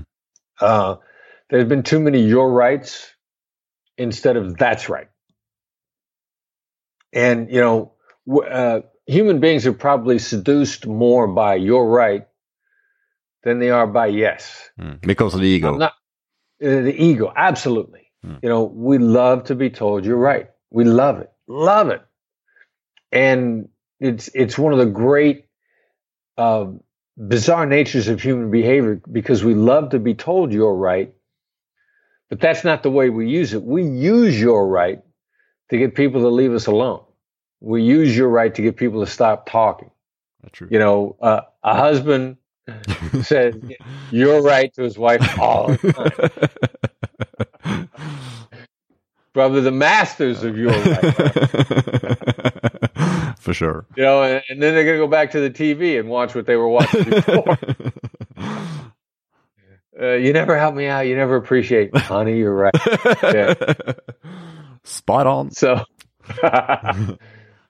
so uh, which is amazing. Why you know we all use it so much to get to get people to go away, and we all fall for it constantly.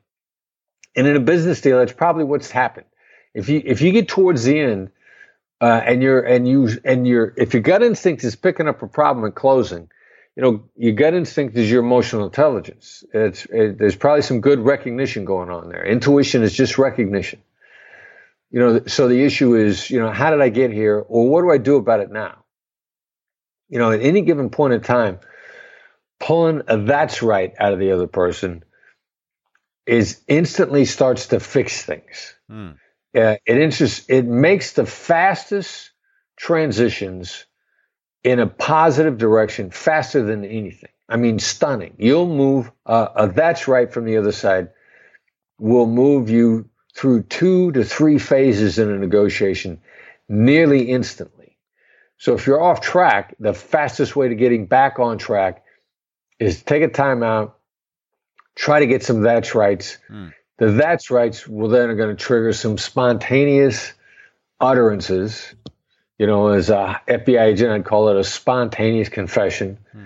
In a business deal, it's black swans. Suddenly start getting rare pieces of information as a black swan. Hmm. They suddenly get start getting thrown out on the table after the that's rights. Or if there's an emotional barrier, the other person just lets it go. You said something uh, in the beginning here. Uh, you're talking about um, uh, you're talking about uh, the psychologist, about uh, about the endocrine system, uh, and you said I had him. Uh, do you look for ways to get an um, to get an uh, oh what's the word for it? Um, uh, Aha. Maybe Yeah. an aha moment. aha moment goes, and "Ah." uh, and get this uh, not it's not overtake but a uh, uh, upper hand. Uh, Yeah. Search for upper hand on the other. And no, I would never want to have hands, and why would I ever do that? but but is that something you you um, your conscious is searching for when you're in a conversation? Yeah, I think it probably is. I mean, I, I, uh, one of our the secret to gaining the upper hand in any negotiation is giving the other side the illusion of control. Hmm. And I got to admit, I, I really want to feel like I have the upper hand. Hmm. Um, I, I want to make a deal. Uh, I want you to want to continue to deal with me. I You know, know, I, I know you're a busy man, uh, Chris. Uh, I hope you have, have your time for this uh, last questions. You said something about uh, the illusion of control. How how do you give people the illusion of control? Well, um, usually it starts out with deference. You know, uh, when you're deferential to people, they feel in control. Um, and there are a lot of people that are that are they're not oriented uh, to actually making a deal. They're oriented to control. And so I know that if I make you feel in control, there's a really good chance I'm going to get the deal I, I want. You know, and, and again, it's it's very much like, you know, Don, uh, President of the United States, Donald Trump, is a very control oriented guy. Hmm. I, I read his book a long time ago, you know, The Art of the Deal. And he even talks in his book about a guy who was extremely deferential Uh, and the guy actually flooded him with details. Do you want this? Do you want this? Because Mr. Trump is a control control oriented guy, was always telling this person what to do. So this guy said, Well, the really easy way to get Mr. Trump off my back is to ask him everything, overwhelm him with control, make him feel completely in control. And finally, Trump sent him a letter back saying, Stop bothering me with all these details and just do however you think you need to do. So what this guy did was he, you know, he overwhelmed Trump with the feeling of control, which caused you know Donald Trump to to, to let go mm. because he felt in in command. You, and you notice uh, when he was running for president of the United States, I saw a special that said that uh, you know Donald Trump likes to sign every check that goes out because he he wants to feel like he's in control. Now look at who's got influence with him these days. His son-in-law, Jared Kushner makes him feel in control. Kushner never argues with him publicly. He never calls him out publicly. And Jared Kushner is quite firmly in a great position in the current White House. Look at another guy who doesn't argue with him publicly, who makes him feel like he's in control. Paul Ryan.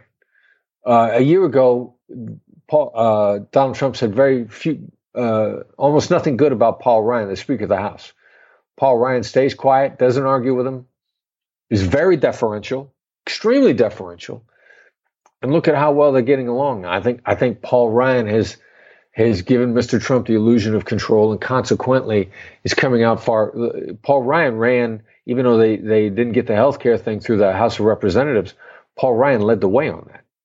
So he's he's he's done very effectively by being deferential. There's there's great power in deference. Has he had you as a consultant, Chris? you know, I I take that work. Yeah, I'd be more than happy to get hired. Uh, the last question, Chris. Uh, can you share three uh, can you share three keys to closing a negotiation in a brilliant manner? Yeah, uh, the, the first key to closing is at the at the very end, make the other person feel it's okay to say no um, it's it's an, an autonomy issue, you know. And if people feel their right to know, say no has been taken away, they're more likely to refuse to cooperate. So if you feel like somebody's having some reluctance, say, look, you could back out of this at any time. You know, you have a choice here. If it's not good for you, don't do it. If you feel it's the wrong thing, if you feel like you've been coerced, if you feel like you weren't involved here, you know, don't do it. Invite people to say no and that may be the last thing that they need. They, they need to feel like they weren't cornered. They need to feel like it was a voluntary decision. So, uh, at a closing, say at, at any point in time, you know, maybe you see a different future here. You know, don't do this if you don't want it. You know, push the deal back across the table to them. Say, here, you know, keep your money, keep keep the check. Uh, an extremely significant period of time, they're going to say, "No, I want this." and that'll be the what cements them into the deal. Now, if you push a contract back to the other side and say, "Don't do this now," and they hold on to it, you actually didn't plant a seed. There was a seed there that you needed to uncover, because what you know, yes is nothing without how. A deal is all implementation. You will run into implementation problems, and they will be very expensive. So, a great closing skill is again let people feel that it's okay to back out and they're more likely to comply. Give them a chance to talk, get a be silent when you can be and get a that's right out of them. And you put those three things together and you're going to be able to close really powerfully. Mm. Uh, thank you so much for your time, Chris. Uh, I could for sure talk to you for hours, but uh, I know you're, I know you're a busy man, and for uh, people who are listening, read the book. You're uh, telling a lot about the techniques and uh, and a lot of uh, your experience in uh, never split the difference. yeah, and you know they can come to our website too if they want to learn more about my company. And what is the website address, Chris? It's uh, it's blackswanltd.com. B Thank you. I, you know, I'd love to be on. It was a pleasure being on with. You. Okay, have a nice day, Chris. So I was I was swimming on my back on the surface in a place called Woolloomooloo. Uh, and that's right alongside the Navy base, right in the heart of Sydney City. Um, you can see the Opera House and the Harbour Bridge from where I was, um, and it's somewhere that we've we've worked and trained thousands of times for decades. And I was only in the water for about five minutes on the surface on my back, and a shark came up from underneath me, a bull shark, and it grabbed me by the right hamstring and the right hand in the same bite. And now, my, my greatest fear in the world was sharks. So you can imagine my surprise when I turn around and find a great big shark head attached to me. Um, generally, not what you expect. Nightmare. And it didn't, it didn't hurt. Yeah, like looking eye to eye with this gigantic grey head with teeth half embedded into your body. Um, and I was terrified and I didn't know what to do. But then my survival instinct kicked in, and I thought, "Oh shit! I've seen, I've seen the crocodile hunter. I'll try and jab it in the eyeball." but it had, it actually had my hand in its mouth, so I couldn't use my right hand, and I couldn't reach the eyeball with my left hand. So all I could really do is try and push it off by the nose, but that only pushed the lower jaw deeper into my leg. And so I tried to punch it in the head, but as soon as I, I swung back to hit it, the shark started shaking me and all the strength went out of me because the pain was just incredible. It, when the bull shark um, grabs something, it, its top teeth latch on first, and then the bottom jaw comes in underneath. And as the head swings, the two teeth uh, act as a saw. So as it was shaking me, it was sawing the flesh out of my body, which I'm sure you can imagine is is pretty painful. Um, you know, akin to hitting your shin on the table on the coffee table. Ooh, but uh, sweating. you know, I, I was in agony. I was drowning at the same time because it took me underwater. And after about eight seconds, I, I'd just given up, and I thought, "There's no way that I can get out of this, and I'm going to die now." Um, but luckily, a couple of seconds later, it had removed my hamstring. I didn't know this at the time, but it had actually ripped my hamstring out of my leg and taken off my hand as well, and it and it started to swim away. So I popped to the surface and saw my safety boat with my three teammates in it, and I started swimming back to the boat. Um, but as I took my first stroke with my right hand, I could see that it wasn't there anymore. Uh, my arm ended at the end of my wetsuit. So my medical training kicked in, and I thought I've got to keep that wound above my heart so I won't bleed out. So I kept my arm up out of the water and started swimming with one hand and one leg because I couldn't even feel my right leg. Um, the guys in the safety boat said that I was actually swimming through a pool of my own blood. Um, and I just thought the shark was going to come back and kill me. But lucky for me, the, the guys in the safety boat got to me first and they pulled me out of the water and started first aid uh, and kept me alive. Uh, do you think you will, uh, would have survived without the military training uh, beforehand? Not a chance. No way.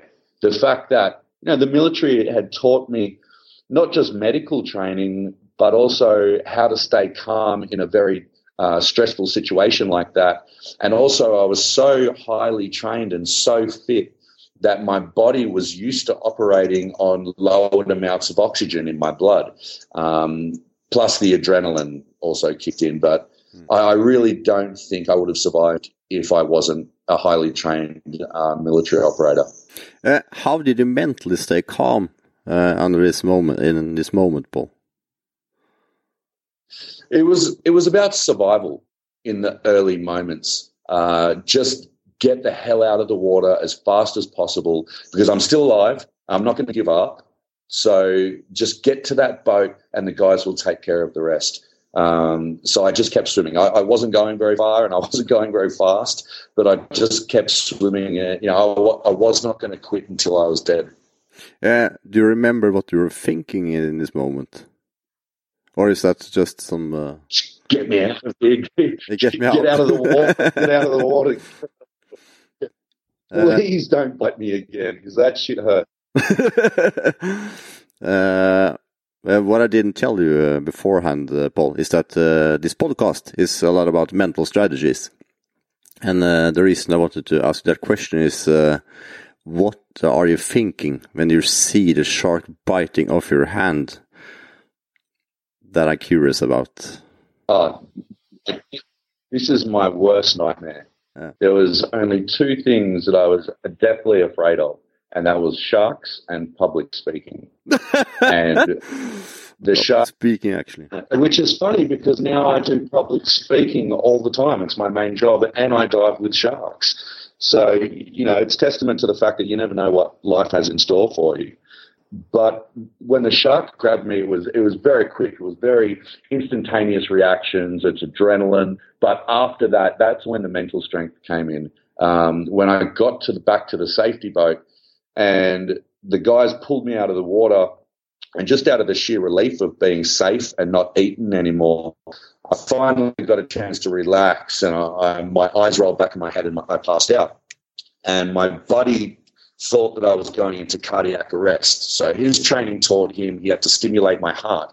So he straddled me and he gave me what we refer to as a series of short, sharp jabs to the chest, uh, stimulate my heart and wake me back up. Okay. And and it worked, you know. Um, and I woke up and I looked over and my hand was gone, freshly bitten off by a shark. And I look up and Tomo's beating the shit out of me.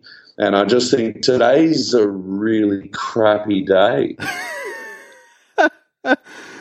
wow.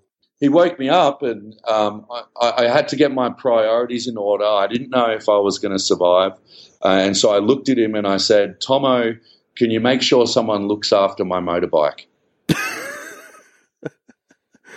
it's, it's very strange the things that you think of eh, when you're thinking that you're going to die. You know, when I was underwater, and I and the shark was tearing me apart, and I had accepted that I was going to die. I actually had a, a calm come over me, and I wasn't stressed, and I wasn't fighting anymore. And I looked, everything sort of slowed down, and my mind was racing, and I kind of felt that I hadn't lived a wasted life. In those last moments, I had no regrets. You know, I I lived 10 lives since then. You know, I had a, a rap career. I'd opened up for Snoop Doggy Dogg as a rapper. I, I'd traveled. I'd peacekeeped with the United Nations. I, I'd done so much. And if I was going to die, then I was ready to go. And I think that's one of the most important things that people forget to do is, is to really, really live their lives so that when that time comes, where it's your last day, you can look back and not have any regrets, and you can look back and say, I have really lived. One thing I'm extremely curious about, uh, Paul, uh, when you experienced a shark attack and you lost two of your limbs, uh, I presume that uh, your life got uh, turned upside down. Did you want uh, to give up and feel sorry, sorry for yourself, or how did that? Not, I didn't I never wanted to really give up for an extended period of time. I, I was on a lot of drugs the first week, uh, and I was unconscious for a lot of it as well. So I really wasn't thinking too clearly. Um, but I ended up having to have my the rest of my leg taken off, and after that surgery, uh, the pain management team couldn't manage my pain.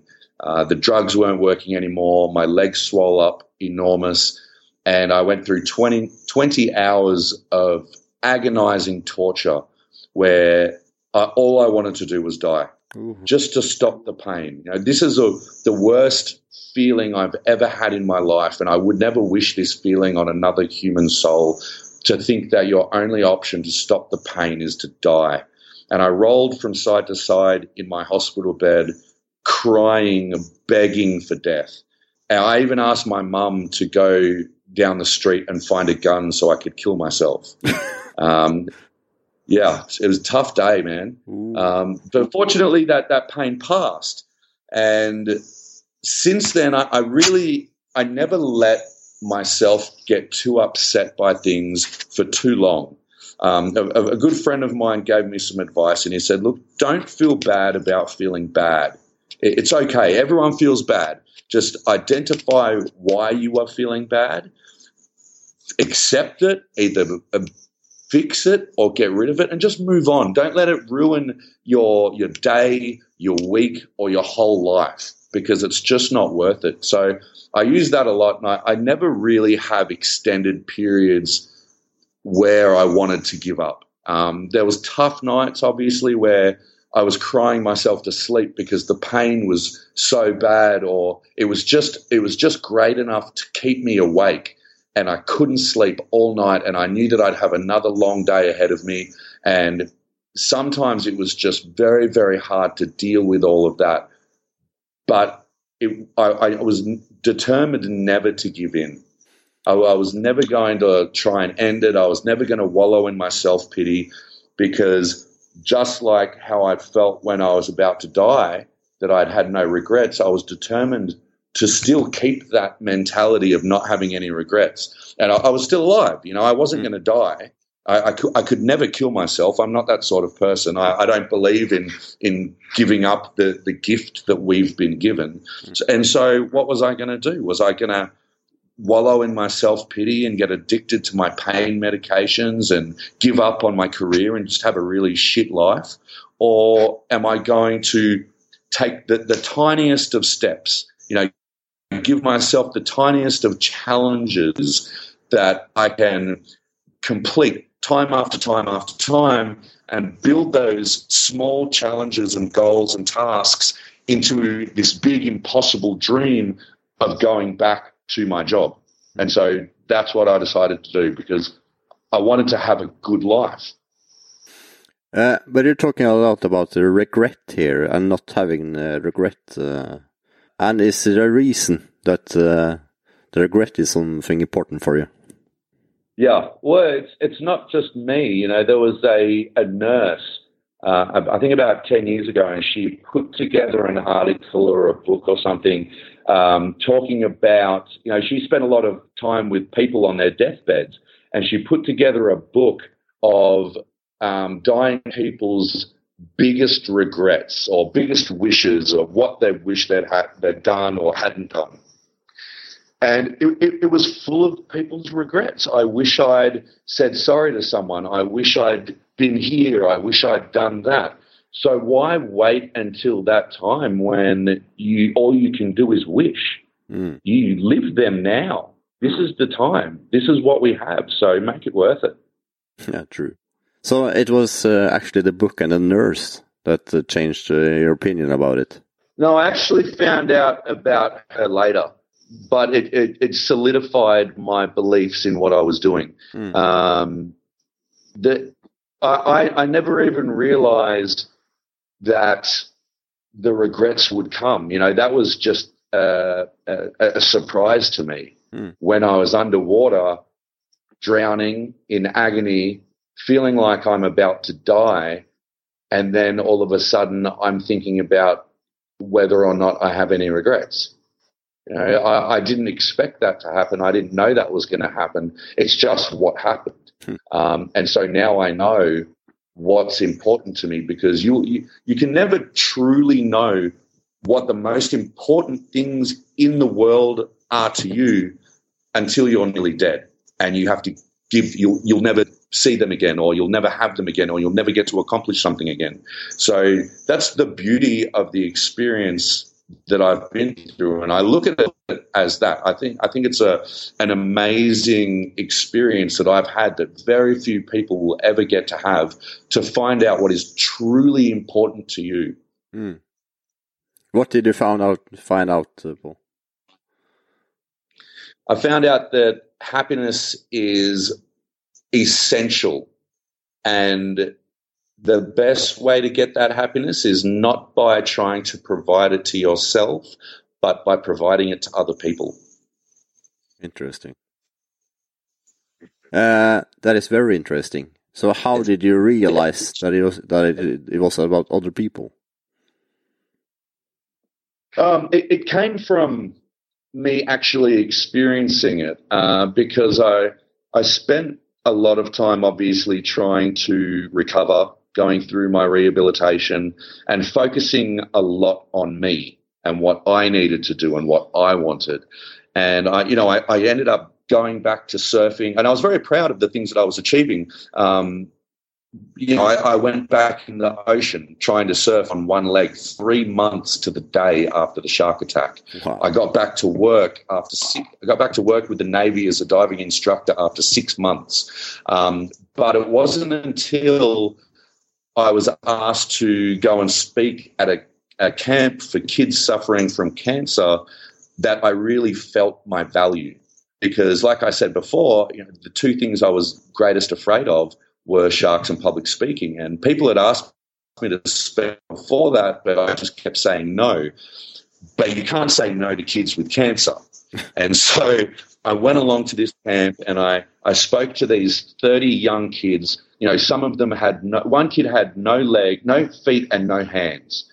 He was 19 years old. He hadn't even really lived, and he had no feet and no hands. These kid had gr- kids had grown up in hospital. They were looking down the barrel of having to live in hospital for the rest of their lives, on and off. And so I got to go in there, and I got to tell them a story about me with all the laughs and all the tears and all the excitement, and make them forget about all the bad things that they were going through, and just have a good time. And even though I was terrified, I walked away from that experience with so much joy in my heart that I'd done a good deed for those kids. I realized that that's what I needed to keep doing to keep to make sure that I was happy and feel like my life really had value. So that is what's uh, fueling your fire now, then. Uh... Yeah, the, there is everything I do, every opportunity that I get now in life, and there are many, and, and it's a very, very an amazing life I have now. I believe it all comes down to the things that I've done for other people to help them out. You know, whether it's karma, whether it's the universe, uh, I, I don't know, and I don't do it for that purpose. But everything good that I have in my life now is because of the things I've done for other people. And it's very, very, and some of them really directly have been because of that. It's it's really quite remarkable. And I think that's very interesting because uh, in this uh, day and age we are very material and uh, we often think a lot about ourselves. So uh, for you to say that uh, every every one of my opportunities has come from helping others, I think it's important. Yeah, and look, I, am I'm material as well. I drive a nice car. I I live down by the beach when I'm in Sydney or when I'm in living in LA. But that doesn't stop you have earned that ball. time. You've earned that one. yeah, so that's it's another example of I, I I didn't want a particularly fancy car, but you know the great things I have in my life now have come from these mm. um, periods of service to other people. Mm. So uh, I'm very fortunate that I've identified that for a start, that the good things I do provide for me as well, as, as well as providing for other people. So it's, you know, it's, it's double edged sword. That mm. They get something out of it, I get something out of it, and everyone's happy. And you get to share in those people's joy. So there's two people happy instead of just you. Uh, when you experience something like a shark attack and uh, you lose uh, two of your limbs, uh, how do the people around you behave? Uh? Um, my friends and family were all super supportive. You know, um, everyone helped as much as they could, uh, even though I don't like a lot of help, which was extremely frustrating for a lot of them because I realized that, you know, I was going to eventually have to learn how to do everything by myself. And so I tried to do it straight away um, with a lot of limitations too. But I had, you know, there's no way I could have done it without the amazing support that I had with my, my military friends, my childhood friends that I, that I, you know, everyone flew in from around Australia, no matter where they were. And they just gave me so much love and so much support um, that sometimes I felt like I wasn't just doing it for me, but I was doing it for them as well. And that, that was a lot of motivation. It gave me this quite hard life where I had no money and I was always fighting to survive. Um, I ended up living in a house with no electricity. I had no running water. I had no job.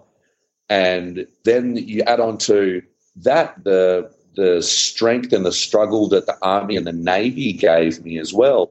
And all of those things combined, I think everything that I had done and everything I'd struggled through in life was almost like training for what was to come after the shark attack. Oh, because I knew struggle. I knew how to put up with pain. I knew that it could be so much worse. You know, at least I wasn't at this point, you know, I'm missing my hand, I'm missing my leg, I'm in a lot of pain, but I'm not living in a house with no electricity. I've got food in the fridge. I've got running water. Shower. I can take shit in the toilet. I can go outside and there's a beach five minutes away. So, really, you have to look at the, the great things that you still have and appreciate those, even though some of the other things that you used to love might not be there anymore. Oh, I think that is so amazing to hear because I think that is a lot of the solution we, yeah, we need in this life. Yeah, the only constant thing in this world is change. Hmm. Things are going to change whether we want them to or not. Our personalities, our relationships, our jobs, and we get comfortable in those things that we have. But you have to realize that sometimes they're not going to be forever. And if those things have to change, if they have to be removed, then be flexible enough to realize that they're not gone. It's just changed. You, you can fill those gaps with other things that will be just as fulfilling, if not more fulfilling. Uh, what strategies do you use to overcome obstacles then? Sheer will and strength, and I don't know. I I I, I learn a lot from the internet. I, I I try and identify why I'm having obstacles, hmm. whether it's physical, mental, professional. And I, I, firmly believe that with the right tools, you can overcome anything. Um, and sometimes that right tool, as you're saying, is just the right mindset. Um, the mindset to realize that you don't have to quit. You know, there are things that you can do to accomplish anything you want. So we've put we put spaceships on Mars. Yeah. People have been to the moon. We've built rocket ships. We, you know, people are out there creating these amazing things and doing that. They're no bigger or better than who we are. Hmm. They're just doing things in a different realm. With the right tools, there's nothing we can't accomplish. Okay, so, for example, I, I needed to go back to the gym and train. I needed to train three times as hard to be half as good as my mates in the Navy diving branch. But having one hand and one leg obviously can really throw out your bench press and squats. Um, you know? Yeah, true.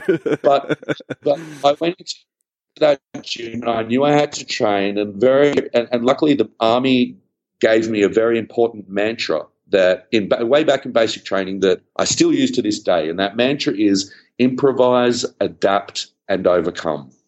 Okay, so I, I, couldn't weight bear on the end of my arm. I couldn't do push ups because I had no hand. And I thought, okay, well, I'm going to improvise. And I pulled a bench over and I put my elbow on the bench and I used my left hand and I did push ups that way. And I couldn't hold a dumbbell and I couldn't hold the cables to do certain exercises. And I thought, well, I'll improvise, I'll adapt. I'll, I'll, I got onto the internet and I found this lifting hook that the bodybuilders use for very heavy deadlifts and pulling exercises. And I bought one of those. And with that lifting hook, I could slip the material loop over my forearm and then I could put the steel hook into the cables or I could rest a dumbbell in it and do curls. You don't have two legs for squats. Does that mean you skip leg day? You never skip no. leg that. One-legged pistol squats. There's always a way. You improvise, you adapt, you overcome. You know, sometimes you need that mindset. Sometimes you need a physical tool. Like now I have my weightlifting prosthetics and there is nothing that I can't do in the gym. I train three times harder than everyone around me because I want to inspire them to realize that they can accomplish more than they even believe they can. Wow. That's the, that's the beauty military has taught me. You know, not, not just to push myself beyond all of my limitations, but to inspire other people to do that as well. Because if they can see me doing it, missing a leg and missing a hand, then they, will believe that there's no reason they can't too. Uh, have you always been this inspiring, Paul? Because I'm listening to you, I'm becoming uh, inspired. So, uh, have you always been this inspiring as a person? uh, no, look, I, I really wasn't. Um, it's it's things that I've learned, and that's the funny thing about it. Um, you don't have to be born this way. You don't have to. It doesn't have to be a talent that you just have. These these are things that we learn uh, emotional states we learn, um, motivational.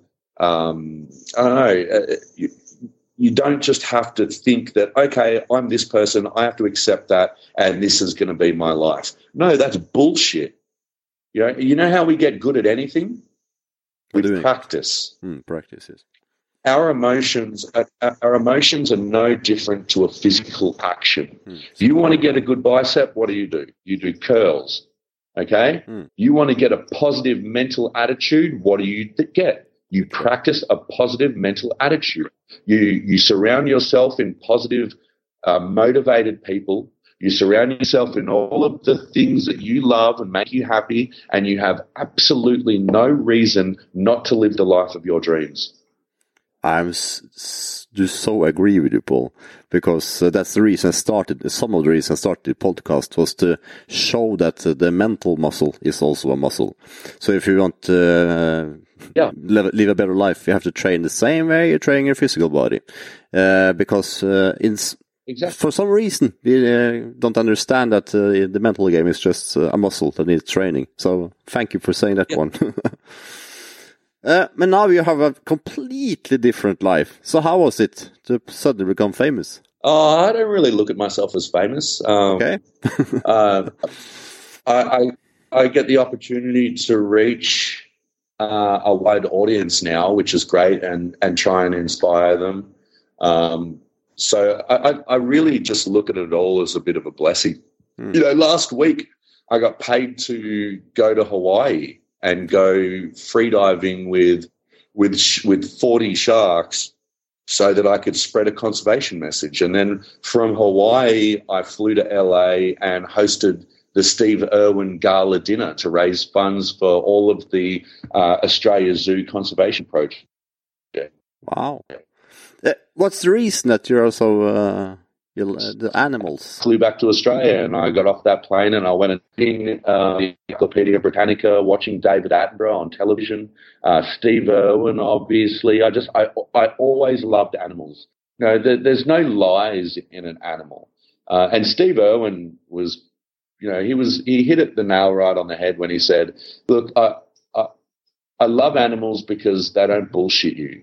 You know, if an animal, if a crocodile wants to eat you, it wants to eat you, and you know that, but people will pretend to be your friends when they're not. Mm. Um, so I don't know. It's just they're the real the animals are the true innocence of this world. You know, they're, they're not out for anything. They're not deceptive. They're not malicious. They're just being animals, and all they want to do is live. So I think we've done enough damage to this planet. I think we've killed enough animals. I think we really need to start looking at uh, growing as a species, as humans, to try and protect the last vestiges of this wild and beautiful planet we have. So you want to preserve sharks? Oh yeah, yeah. They've been getting destroyed. Hundred million a year. That's crazy. Hundred million? And they're they're a very important. hundred million a year, Ooh. every year for, for mostly for the um, shark fin soup trade. That's sick. yeah, it's crazy, right? Uh, yeah, that's a hundred million a year. But that's that's wiping the oceans out of a very important piece of the puzzle. You know, not just for the fact that they're incredible animals, and the, but they are very important to the ecosystem of the ocean. So a lot of people don't know why, though. Um, and it's pretty simple once you understand. So if, you take a specific area, okay, and there's all of these animals living in this area, and they all feed off each other and stuff like that. So you take out the top apex predator, which is the shark, and the sharks are all gone now. The animals that the sharks ate, so the carnivorous fish, the things like the, the fish that eat the other smaller fish, There's nothing to keep that population in check. So that population absolutely explodes, mm. and they just they just decimate all of the herbivorous fish. Now, all of these herbivorous fish have been eating the algae off the coral reefs. Mm. If they're not there to eat the algae, then the, co- the coral reefs get choked by the algae and they die. All of a sudden, there's no coral reefs left. There's no homes for the rest of the organizations, and the whole the whole ecosystem collapses. And that's just that's just one example of what happens, and it's actually happened in places around the world. Yeah, and now we also have plastic in the water, so we have some challenges. yeah, yeah, we have a lot of challenges. Uh, I really love your mindset, Paul. the way you have to become trained or trained yourself or whatever it is, I really love it. You have in some way changed the perception, and uh, your perception is uh, enjoy the yeah. life, and if it's something is giving you fear, enjoy it even more. Exactly, and you know what? I'm I'm no bigger or badder than anyone else, and my story's no no more special than anyone else out there going through hard times. We all go through the shit, but you have to make that personal choice. You know, what do I want? Do I want a good life or do I want a bad life? And if you want a good life, then it's up to you, and you got to stick to that. Yeah, stick to it and work and uh, keep the discipline. I think that is, I think that is the most important part is to have the discipline to stick it out. Uh, I think everybody that has yeah. tried to and do it, something, they give up. Even if you fail. Yeah. Yeah. If you can stick it out and you can fail and you can slip up and, you know, we all fail. Even the most successful people in the world still fuck up. But it doesn't mean you quit. Mm. It just means you learn from that lesson. You go, all right, so I'm, I'm not going to do that stupid thing again. And uh, let's try another way, you know? You said something in the beginning. I have to ask you, uh, Paul. You did some rapping and uh, open for uh, for Snoop Dogg. what is that? Um, oh, it's just something that happened. You know, I, I moved away from home. Um, I, I, grew up in a, a, place called Canberra, which is the capital of Australia. Uh, it's a very, very boring place. So we did we smoked a lot of weed, and I, I got into a really big fight, and I, jumped by twenty guys.